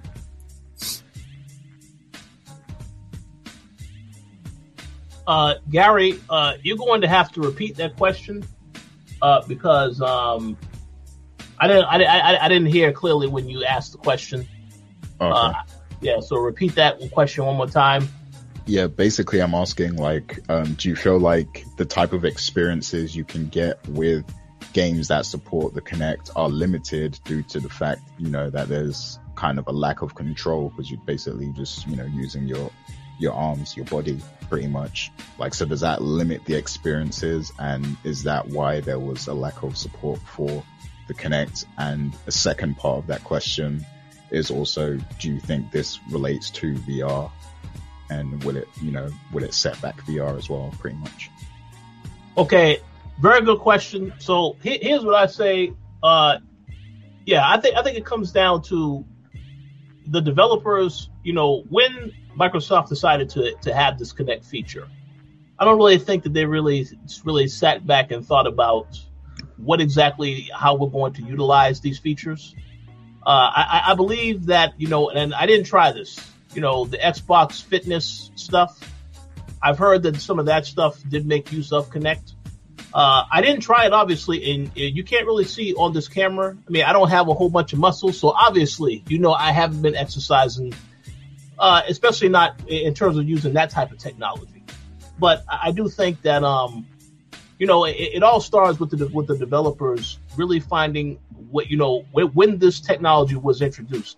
They needed to really think about how you want to use it. Now, the voice commands, as, as Max said, stuff is good some of that stuff I still use to this day, and and you know it's also a bit annoying as well because I, I've had to disconnect the that Kinect a couple of occasions where all of a sudden there'll be something else said that I didn't say. Maybe I was watching something on TV, then all of a sudden the Kinect responds. So that's a little annoying. But um, in terms of the physical activity, um, yeah, this is something that I think it is a bit limited. But again, this is all uh, based on what the developers are thinking when the technology came out. They had to think about how they want to utilize this stuff. So if they didn't really think it through, then it will be limited. And in terms of VR, it, that is a very interesting question because obviously we don't really yet know what Microsoft is going to do with VR quite yet. We do know that the Scorpio is going to make use of VR in some capacity. You will, will be able to have and play VR games on there. We don't know any other details beyond that. Um, I don't know if it's going to be limited in terms of what you can do. Uh, that is something between that works out between Microsoft and, and the devs. You know, they're saying that Scorpio is as powerful as it is, we know it's powerful. It should be able to do a lot of things. But the devs are the ones that will make use of the power to their benefit to actually create the game. So it depends how they decide to utilize that type of stuff. One thing I did want to say, because I want to make sure that I am very fair in, in the points that I am saying. As I said earlier, I don't think that Microsoft made a good use of the Kinect. I would still say that I also think the verdict is still out on what Sony is doing with PlayStation VR because I haven't seen one title that I absolutely would buy that device for. Now, Resident Evil 7, that was the first title where I saw that I said, okay, that makes total sense to make use of PlayStation VR. Great. And that's great. But beyond that, there's a couple of games Sony is releasing later this year that, yes, this is good. You know, that can help PlayStation VR. But in terms of the launch titles they had, I, I haven't really seen one title yet that will make me be like, oh, I needed to buy that at launch. You know, I know Eve Valkyrie is a great game. A lot of the titles they had, they're like little smaller experiences, you know, maybe like a, a demo or a little bit over a demo, a couple of hours or so. But I haven't seen a major killer app. You know, Resident Evil 7 really was the first one, and that's not even a Sony exclusive title because you can also play that on Xbox and PC. Um, but I again, that's that's the situation where you know the software has to help the hardware, and again, it goes back on the the, the, the, the developers looking at the hardware, fully utilizing how it can be used, and then deciding ways to implement that into their game so that the user actually can experience this stuff. So I would say if the devs are able to figure this stuff out by fully researching everything ahead of time, then that will help to improve certain stuff. But in terms of the Kinect, you know, I'm glad that Microsoft has decided to step away from the Kinect. You know, it's a little ridiculous that they didn't think about how to utilize this device when they first introduced it. Uh, because the Kinect Adventures, come on, son. You know damn well, a lot of people, you know, I know I wasn't going to play that. You know, maybe there's some people out there that did give it a chance, but I looked at that game, I was like, nah, I'm good. I'll pass on that. But I'm glad they stepped away from it now so they can focus on other things. But yeah, I'm just hoping that that is something that every developer does forward. Every company that decides to invest in technology, think about this stuff ahead of time because you have to think about this and you have to make sure the messaging is clear as well as communicate with the developers because if you give them everything and you explain to them how certain things work, then they can do their own research and have time to really make great experiences. But it's just my opinion. Well said. oh. Well, I think he said my camera was moving, so I apologize for the movement. There, there was a lot that had to be said at that time, but we're good now. So, uh, any other thoughts on this topic before we move on to the next? Uh, do you think Kinect has a future? Like, will they revamp it, bring it back? Do you think, or is that pretty much it? Uh, is is because uh, they've got that uh, what's that other AR thing that they're doing? The HoloLens. HoloLens, yeah. I, I, I, I do have an answer, but I'm gonna let Max give his answer first.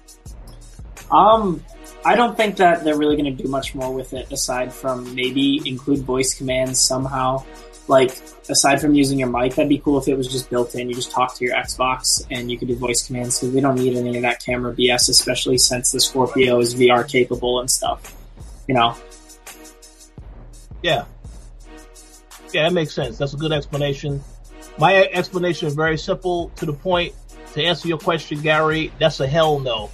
it's not just a, not just a regular no. It's a hell. It's a hell no. The score. It's. It, I think they're done with Kinect. Um, and I know that Microsoft is. They, they're very concerned about power. A lot of people were saying that because of the Kinect, it felt like the system suffered in regards to certain games. It didn't quite reach the resolution that they needed to reach. All this other stuff. So now you're going to see, you know, what the difference is with the fact that they take the Kinect out and now you're focused specifically on the platform. So I think it's fine. You know, if you don't have a way of how you're going to utilize this stuff, then, then it doesn't make sense to even have it in the first place. Um, but we'll see. I could be wrong. You know, I'm not a Microsoft exec, so, you know, they could easily make a decision. You know, let's bring Kinect back another way, but we'll see. Yeah, I definitely feel like that they're going to highlight some sort of peripheral with Scorpio, whether it's, you know, a VR headset or HoloLens or something. I feel like there will be something there. I mean, maybe not at first, maybe they'll introduce it later, but I do feel like there'll be some sort of peripheral that they introduce. See, so here's the thing. I think that they could consider that, but again, I don't think this is something they're going to consider right now. You know, first we need to figure out how much Scorpio costs. If they're Yeah. telling people, well, well, the Scorpio is going to cost 700 600 700 dollars, there's no way in hell that they could think about, well, okay, now there's another peripheral that we also have available for this is another two, three hundred dollars. Microsoft cannot be that foolish. Uh, I, I- I mean, I think that eventually they will consider a way to have this stuff further down the road. I don't think this is something that's going to happen right at the beginning of this whole process. Um, but I could be wrong. But again, it, it all depends how much the system costs. Because if you are going to sell the consumer a $500 system, okay, that's fine. They already sold us the Xbox One, which was $500. But now if you're saying that there's also something else that you can get, it doesn't come with the system. It costs more. I don't think anyone's going to, to want to spend uh, more, especially when you still haven't already purchased a game and maybe even Xbox Live. So I would say um, it's a possibility down the road. HoloLens was shown for a reason. They can use utilize that later, but I don't think they're going to utilize it right at the beginning of um, when they announce this system because that, man, that would be overkill for people. If they announce all that and then that the price, the total price of everything, oh no, Microsoft, they cannot be that foolish. But I don't know. Uh, what, what, what, what do you think, Max?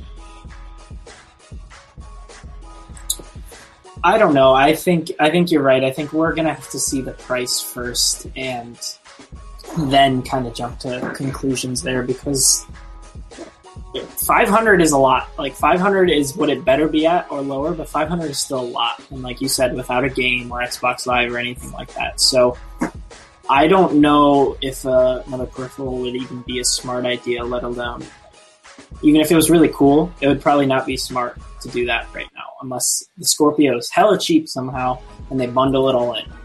But I really, really can't see that happening. Yeah, I, I definitely agree. For cost purposes, it's definitely uh, not the smart thing to introduce it right now. Like maybe you know after maybe next year or something like that would be good. But, um, yeah, I agree. Yeah, I- cool. I, I you know, I, I, I- I still think that uh, Microsoft is still watching Sony and how they do VR and how the industry responds to VR before they actually dive headfirst into this. If you notice, Phil, Phil never said anything about a VR headset yet. Um, I think they're still taking a wait and see approach, and then if this becomes a success, then we'll jump onto it. But um, I definitely think next year is more likely. Um, I don't I do not think they're going to talk about anything in VR related at E3, but I could be wrong, you know. But I, I would say if they are going to do it, and not this isn't just directed to Microsoft, but anybody, if you're going to talk about this other products, you have to already have in mind what is the software that is going to push people to buy this product. That is what you need to be thinking about. Um, and I, I trust that Phil, you know, he knows what the deal is with that. So I don't really think that they're going to have that issue. But again, I don't know what they're going to plan, what they have planned for E3. We'll have to wait and see. But um, I will hope that if they do announce any of this VR stuff, you know, it, it is a good reason for it. But I don't think, you know, right now, I think they know people are concerned about how much is this is this Scorpio going to cost now. So they're not going to be talking about any uh, accessories quite yet. I don't think, but I could be wrong. We'll, we'll have to wait and see. But we don't have that much longer to wait anyway, so we'll we'll find out soon enough.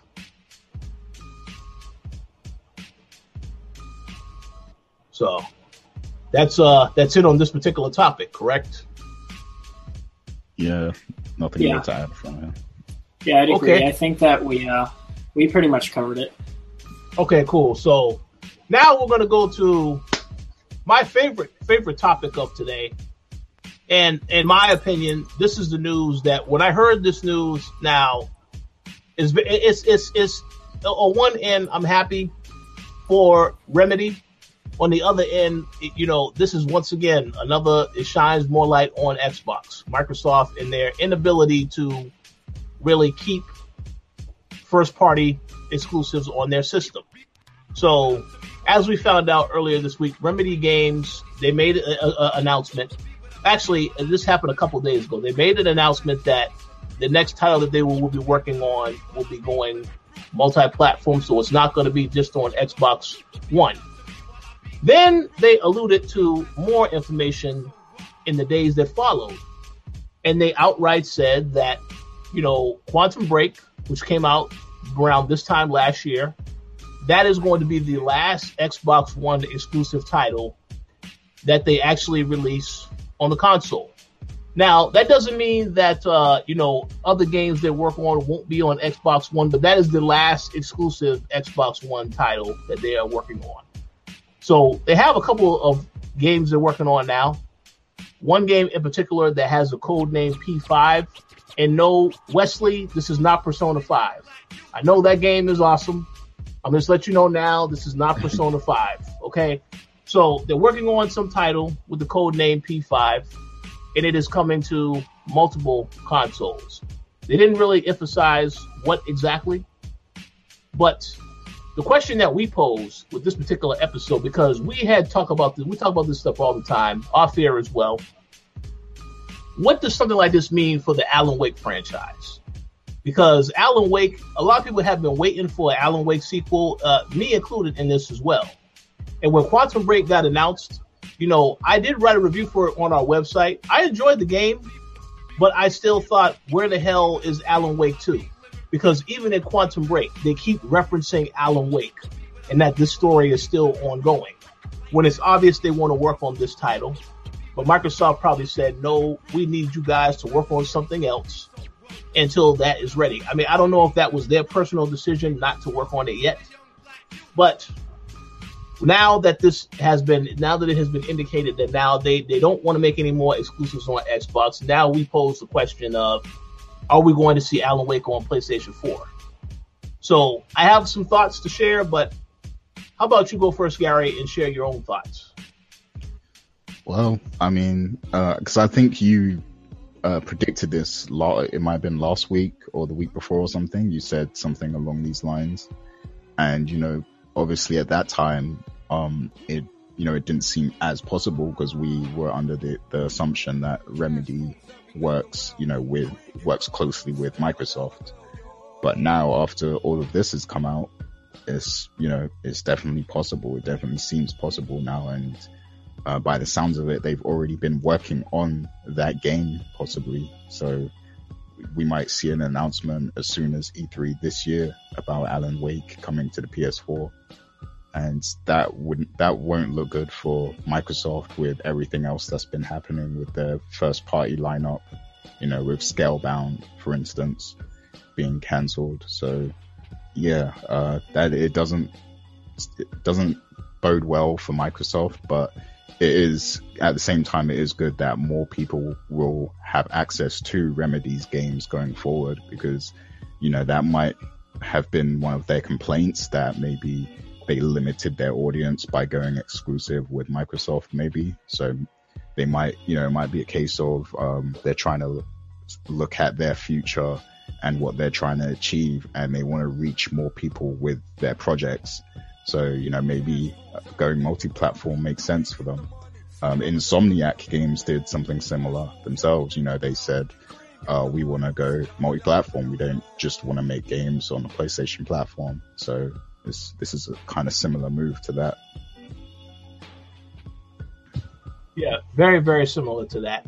Um, so I won't be surprised if we do see a Sunset Overdrive 2 on PlayStation.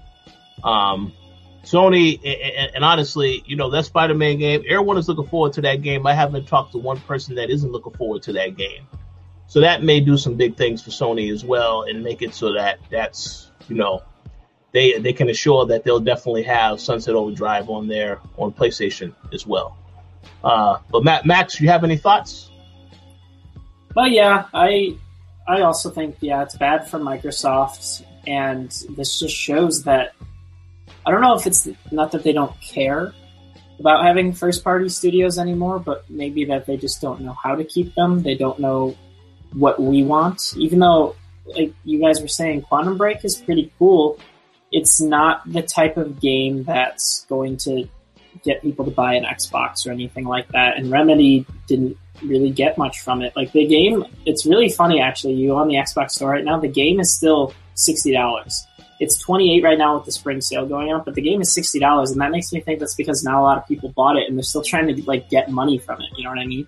Because most games, even like Halo Wars two, is dropped by now. You know, like the fact that it's sixty dollars. What is it? A year and a half later? I don't remember exactly when Quantum Break came out, but it was a while back now, and just kind Yeah. of ridiculous.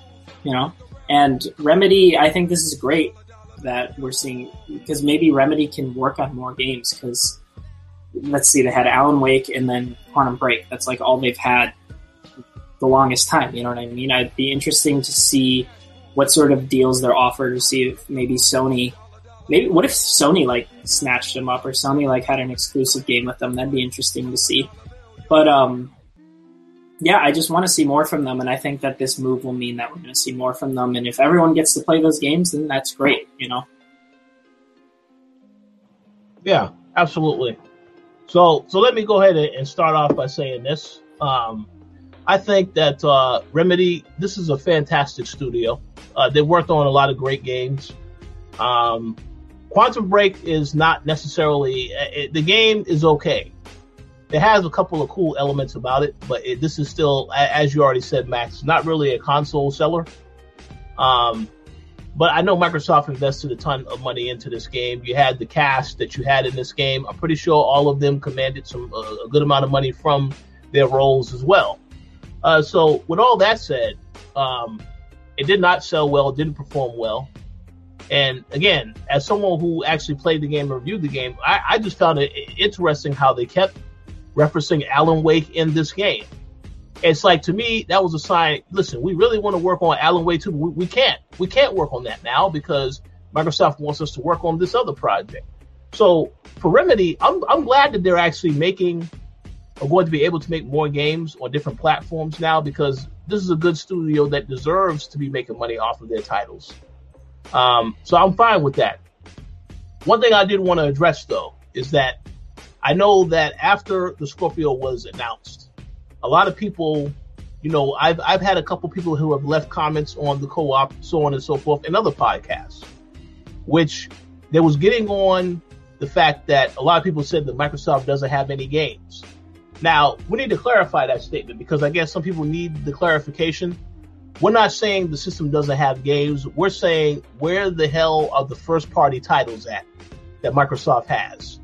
And if you look at what has happened this year with Microsoft, the fact that Scalebound has gotten canceled, the fact that Fable Legends is now, this is dead in the water, you have to ask this, these questions because these are valid questions to ask. Where the hell are the first party titles?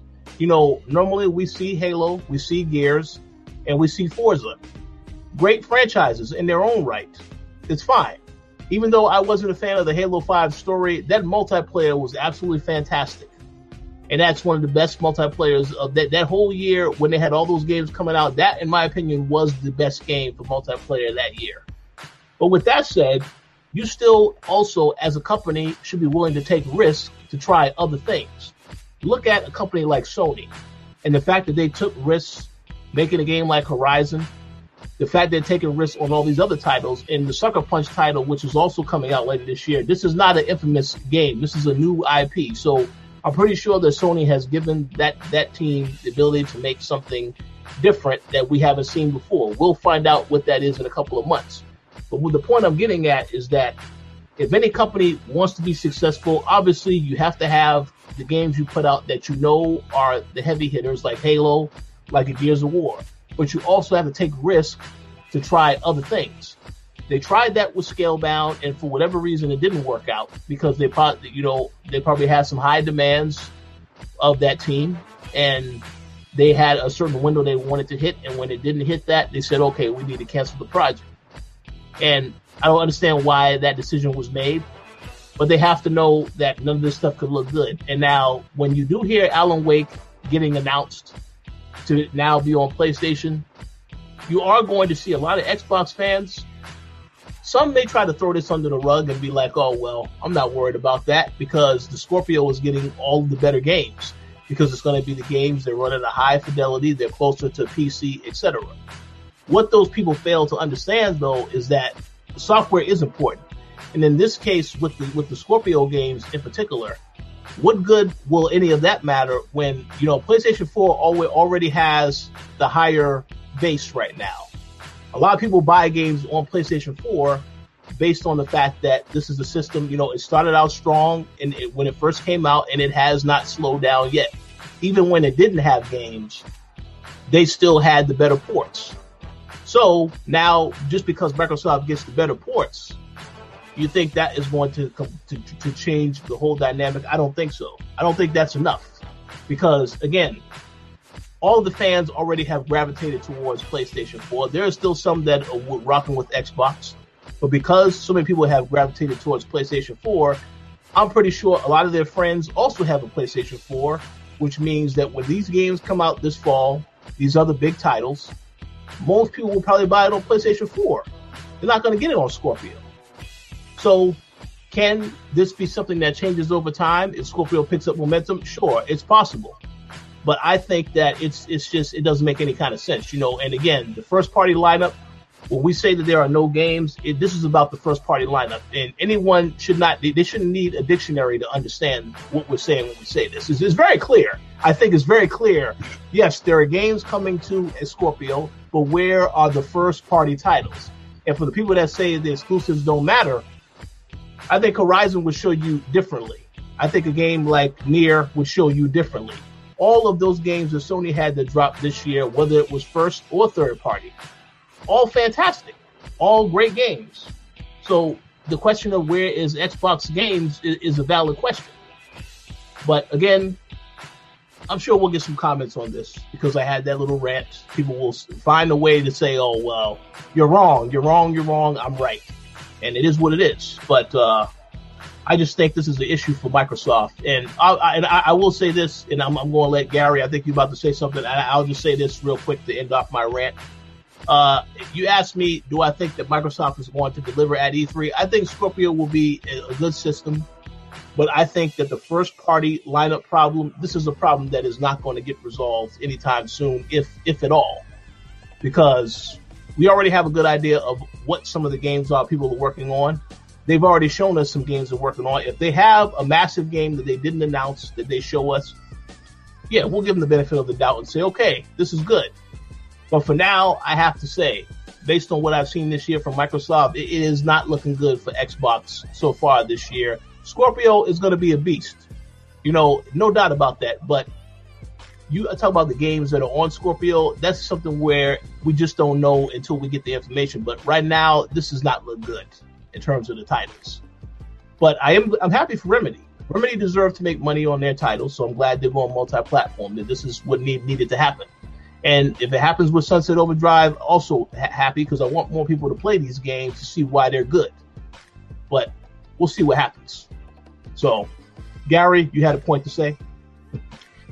Yeah. Um, so you mentioned um, ports. You mentioned something interesting about the ports. Now, obviously, with that power, with that kind of power, Scorpio is definitely going to get the better ports. You know, yeah. for a while because is you know they're they're talking about being able to upscale textures and all sorts.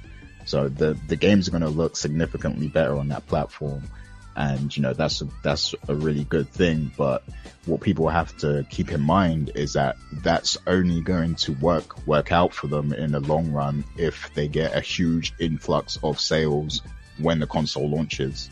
You know, if they don't get that that huge influx of sales off the bat, then it's not going to help them in the long run because PS4 already has a huge install base. And like you said, people are playing with their friends already on PS4, they're comfortable, they're happy with the service they're getting on that platform.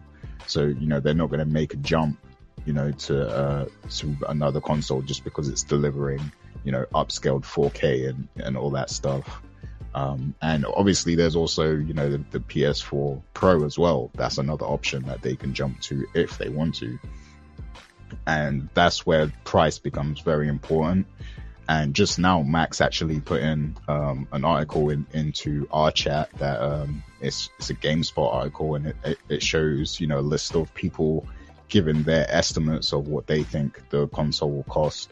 And a lot of people were saying, excuse me, a lot of people were saying 500. And, you know, that's along the lines of what we predicted as well. So it seems like it's going to be around 500 or so. Um, and I, I, I, personally feel like it will be worth more than 500, but I think Microsoft may be prepared to take a loss on sales. So I hope they are prepared to, because if it's anything more than that, then they will price themselves out of the market, I think. Um, so I'm hoping that, you know, 500 is the cap for the Scorpio because I think that really is, uh, as you know, that's what people are going to be willing to pay. Because if you go above that, you know, it's like, why not just build a PC? Because it's going to last you longer. Like, you're going to be able to play quality um, games for longer on a PC. So, yeah. Um, and well, also, I wanted to also say one thing. Um, Wesley, I gave I give Wesley credit for this because he brought this up earlier. Now, if they do, once they do re- reveal that price at E3 of the Scorpio and everything, what if the, the very next day Microsoft, I mean, sorry, Sony counters with a price drop to both the PS4 Pro and the PS4? Like that will kind of hurt as well. Oh yeah, uh, you know, yeah. See, th- those are great points. I, I, I feel like the price drop is, is definitely going to happen. Uh, whether it's the day after or it, it, during the holiday season when this system actually launches, the Sony's definitely going to drop the price. I think we, we know for sure that'll happen because then it'll be a whole year that that system has been out. So yeah, they'll definitely drop the price. I don't know by how much, maybe fifty dollars, maybe a little bit more. Um, we'll see. Uh, one point I was going to make that you you mentioned about the ports again is that um, you know, yeah, I mean, to me, I mean, there there's going to be people that go out there and decide to buy a Scorpio no matter how much it costs, just so that they can get a better version of the game. But for for a, a, consumer, if they already have a PlayStation 4 and or, or they already have an Xbox One, uh, and they know that the PlayStation 4 version runs slightly better or has a higher frame rate or higher resolution than the Xbox One version. Maybe that that that that's all they want is just the game, and then in that case they'll just buy the game. I don't see a lot of people going out to buy a Scorpio just because another game they want runs at a higher frame rate capability like a PC game. I, I don't see a lot of people doing that. Now, obviously, Microsoft knows this because they said it's, it's a bit of a, of a, of a niche. They know this already, but I just think um, it, it just doesn't make any sense. You know, somebody is going to literally spend five fifty, six hundred dollars just to get a better version of a game that comes with the system. I, I, I don't see anybody that would actually do that, but some people are going to do it. I know that people are going to do it. I just I would think that if I have a certain only but so much money to, to, to work with from the very beginning, instead of buying that, I would buy a whole bunch of games I want for that money and then just play it on PlayStation 4 or the Xbox One S or whatever they have. But that's just my opinion. But there's a lot of people that are going to go out there and do that because, yes, they're going to be like, it's, it's the better port. Now, again, the port is going to be better, but as you already know, Gary, this is not going to be like it's a PC uh, game because the PC is this is at the very top of the, of the list. You know, obviously, this is a console versus a PC. So if they want the best version of the game, then they will just get a PC and get that version. But they're not going to look at it that way. They're going to be like, no, I want that Scorpio version. So, but I don't know. I don't know. This is too much. And to bounce off of that, um, Inati, I think in in the chat just said, um, better versions of ports ain't saving nobody. PC would be killing the game if that was the case. So that's another yeah. point right there. Yeah. Um, but I will say that the the PC market has you know grown quite a lot over the past few years, but yeah, we're talking a console, and consoles have short lifespans as it is. So yeah. Yeah. Well, I mean, we have to see what happens. I mean, I, I just want to make it clear that um, when I do talk about some stuff with Microsoft, I, I, am a diehard Microsoft fan. I mean, I'm a fan of all the consoles. I mean, I, I, I like Nintendo. I like Sony and Microsoft. Uh, with Microsoft, though, in particular, you know, I recall I've said many times on this show that I initially used to play a lot of games on PlayStation 3, and then when Bioshock came out, that was the game that made me get an Xbox. And then after that, I played Mass Effect, and that game was amazing also. So yeah, I I I, I, I very much enjoy Xbox. Um, but obviously, I just think that there's more that they need they need to bring to the table with the with the titles in particular, with the first party titles. Cannot emphasize that enough. That is highly important to, I think, the overall experience. Um, not really just from a competitive standpoint, but when you, I mean, you got to understand something. How do you think the people at Microsoft feel? Phil Spencer and these guys, when they're looking and they see Sony's dropping Horizon Zero Dawn, you got Nioh, you got NieR, you got Gravity Rush 2, you got Yakuza, and Microsoft doesn't have any game out for, for most of this year. All we got is Halo Wars 2. You can't tell me that there is no fan out here, out here that's like, oh well, that doesn't matter. If if that's the case, then I I, I just don't get it. I just don't get it. But that's just my opinion. Well, I, I, just hope that Phil Spencer came back from Japan with uh, a suitcase full of signed contracts and stuff. Cause, That'd be big for them too, because that's one of the biggest pulls on the PlayStation 4, especially as of quarter one, is Japanese games. You know, aside from like Horizon, I'm pretty sure Nioh, NieR, a Persona. Um, what else came out? Well, even those three alone, they're Japanese titles. You know, like that's huge. Yeah, yeah, yeah.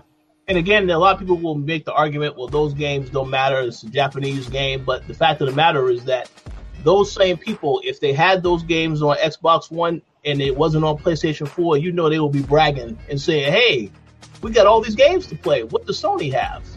Mm-hmm. You know that's how this the story would be. But again, I'm not going to get into the fanboy stuff. This is all just my opinion. So obviously there will be people that will disagree. But uh, I just think, you know, when you see what has happened with Microsoft so far this year, yes, I'm happy for the Scorpio. I'm glad the Scorpio is coming out. Will I pick it up? More than likely, maybe, depending on price. But the games issue, the first party games issue, I want to see what they do with that because after canceling a lot of different games, you have there's no way you can't be concerned about that unless you just don't care and you just like, well, it's all about power. I don't care about first party titles. I'll just get Call of Duty on the system even though I can also get that game on PC or PlayStation 4. Uh, but just my opinion. Totally my opinion. so, um, any final thoughts on this topic before we wrap up the show? Nah, I'm good. No, nothing from me. I feel like we're kind of, uh, you know, we're kind of getting on Microsoft's case a bit lately, but I mean, it's it's just the it's just where we're at at the moment. You know, like it's not looking good for them um, in terms of the lineup. So that's where and, all this is coming from. We're not singling them out or anything. And and and I, and I do want to make a quick comment before we end this topic. For those that may ask this question later or may try to call us out later, I would encourage them to watch other episodes of the co-op in the past when Sony said they had a sparse lineup, and we said, "Where the hell are the games?" We had a couple of uh, episodes titled "Where are the games?" talking about where the PlayStation 4 games. So I just wanted to be clear: we're not just putting Microsoft on the spot. We, you know, we we we, we addressed Sony in the past. We will continue to address anybody that that does some messed up stuff or does stuff we don't necessarily agree with. This is this is an opinion show. But I didn't want to say that because a lot of people will probably say, "Well, you guys didn't talk about Sony." I would tell them, "Listen, if I need to, I will give you the episode numbers you can look at for that information. But yes, we did address Sony in the past when we said where are their games at. So just want to just want to make make it clear we we are not biased in our opinions. We try to keep it balanced and fair across the board. And we will call somebody out if Sony decides to do something horrible tomorrow. Best believe we will talk about that on the next co-op. This is just how how it goes. But just want to put that out there. Yeah for sure. Um, I do have a question though. Uh, if, we're done, if we're done with Uh-oh. that. Okay, yeah, go ahead. I'm ready yeah, for this. This is from um, M. Collins, actually, from the Patreon. He sent us a question. okay, um, cool. His question was uh, if Nintendo had more stock for the Nintendo Switch, would it do Wii numbers? So numbers of the original Wii, because that sold like you know, if you remember, that sold like a lot, and people were making memes that it was a cash generator for for Nintendo. So basically, he's asking, you know, if they had more stock of the Switch, would it be selling as much as the Wii, or could it sell as much as the Wii? I don't think so because the Wii was like the thing with the Wii was that it captured people who weren't gamers. You know what I mean? Like even my parents who've like never touched a controller in their lives are like that looks cool. I want one of those. You know what I mean? It was like that whole the whole idea of the motion controller and everything. That is what hooked people, not so much the games on the console. And um, they also had that killer marketing. Uh, they also had that killer marketing campaign we can't forget about. Like we would like to play Whereas the Switch, the Switch has fine ads, but it doesn't have anything crazy. So those two things combined was ridiculous. And then word of mouth, of course, was there as well. And also, it launched. It didn't really launch in the middle of a generation, kind of like how the Switch is. The Switch is just like kind of here, whereas the Wii was more towards the start yeah, of like PS3 360 and the um, playing the Wii. So yeah, that's my thoughts. Yeah, that's very true what you said about uh, it launching midway, kind of. But yeah, go ahead, Rich. Uh, no, I was gonna say uh, I think Max has pretty much said a lot of stuff that uh, that I would have said. Um, yeah, I mean, I, I, I, I don't know if it would have made a difference. Um, I just feel like with the Switch, you know, it, I know that the, the Nintendo Direct was mentioned earlier. you know, I, I still think Nintendo rushed that system out because they wanted to make sure they got some sales in to end up, end off the fiscal year. Uh, with that said, you had Zelda, but you know, whenever Zelda is selling more than the console itself is selling, I, I, that's a little, you know, I, they really should have had this whole thing figured out with the when they started making these consoles, what the demand was going to be, how to try and meet the demand. Because I haven't been able, I haven't seen Switches in stock for a while, and I've been trying to get a Switch, but uh, I guess eventually that'll change. But um, I don't know. I don't know. I will get a Switch at some point, but I I think uh, Wii was just a, a different story. There's a lot more for Wii U. They had the marketing campaign, they had the gimmick, so they had everything on their side. But with this here, it's like, uh, yeah, you had Zelda drop, which is great. Mario, hopefully that's dropping later this year. That is a game I would pick it up for, but uh, yeah, we'll, we'll see. We'll see. Yeah, I agree with a lot of what's said. Um, I feel like the Switch definitely had the potential to do those kind of numbers, but they they missed the mark on the lineup. I think. Um, you know, if they would have had, if they would have launched with an incredible lineup that had Zelda, Mario, and then you know uh, more games, more big games, notable games releasing within the the months following its release, then I think it, it you know those sales could have been there. And obviously they would have needed to manufacture that, that many consoles as well, because Nintendo seems to always have a production problem now with supplying, you know, enough units of the console. But, um, yeah, I think the potential is definitely there, but I don't think it's going to happen, unfortunately. Uh, I, I, feel like they just, they really just can't compete with, um, Sony at the moment. And, you know, probably Microsoft even, because you know, I just don't feel like they, they have enough.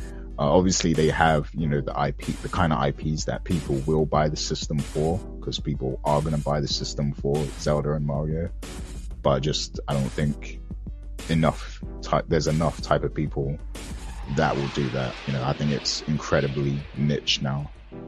So, yeah, I just don't see them doing those kind of numbers especially with, you know, little third party support. The thing is with the Wii, you know, even though, um, the games might not have been as, you know, um, visually appealing as games on the PlayStation 3 and Xbox, but they did have third party support throughout. Like, you know, third party companies were making exclusive stuff even, you know, just for that console throughout its lifespan. So, you know, that helped it a lot too. Uh, but they, they don't have that with the Switch. So yeah, I just don't see it happening. I mean, we'll, we'll see what happens. We'll see what happens. Again, it's still very early on for Switch. So, I, you know, as we've already said on the show, the Metroid game that has to get announced. I think that is a game a lot of people they have been waiting for some type of announcement. Uh, once that gets announced, that will help even more to drive more people to the console.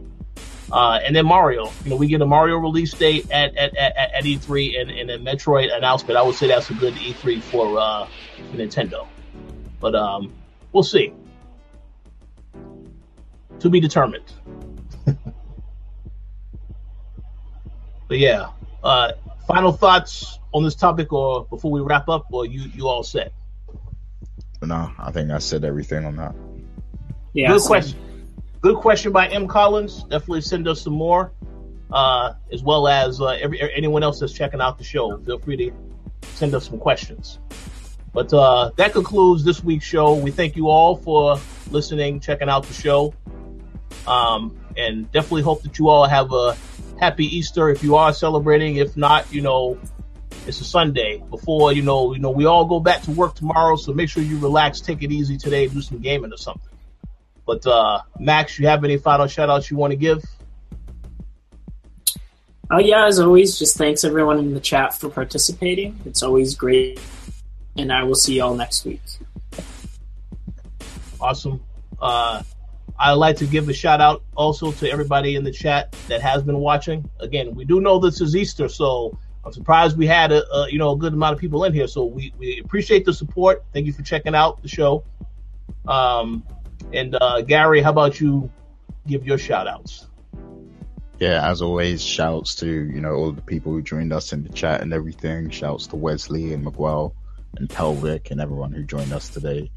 And um, also big shouts to our Patreon supporters. That's M Collins, Sean Gority, Michael Hatcher, Stephen Filon, Mauricio Aguilar, Himdil, Fergus Mills, Lelowin Leslie, Nicholas Alvarez, and Nick Biazzo. Shouts to all you guys. We appreciate your support. It helps to keep us going and helps us with our expenses and everything. Um, and also, we uh, we're gonna announce our winner, our Persona, Persona Five winner, and that's Nicholas Alvarez. So shouts to you. Thanks for your support as always and congrats on the new game. Absolutely, and uh, just to let everybody else know, I, we are going to be doing a voting for the next giveaway this upcoming week. Uh, you know, there's a couple titles coming out next month, such as Prey, such as uh, Injustice 2. So definitely going to give you guys a chance to vote on which game you want us to give away next soon. Um, I'm not telling you to vote for Injustice 2 or Prey. Both games look fantastic, but I'm not favoring one or the other because I probably will get both games before all is said and done. But definitely vote and let us know which guy, which games you want us to give away for the next giveaway. So look for that this upcoming week.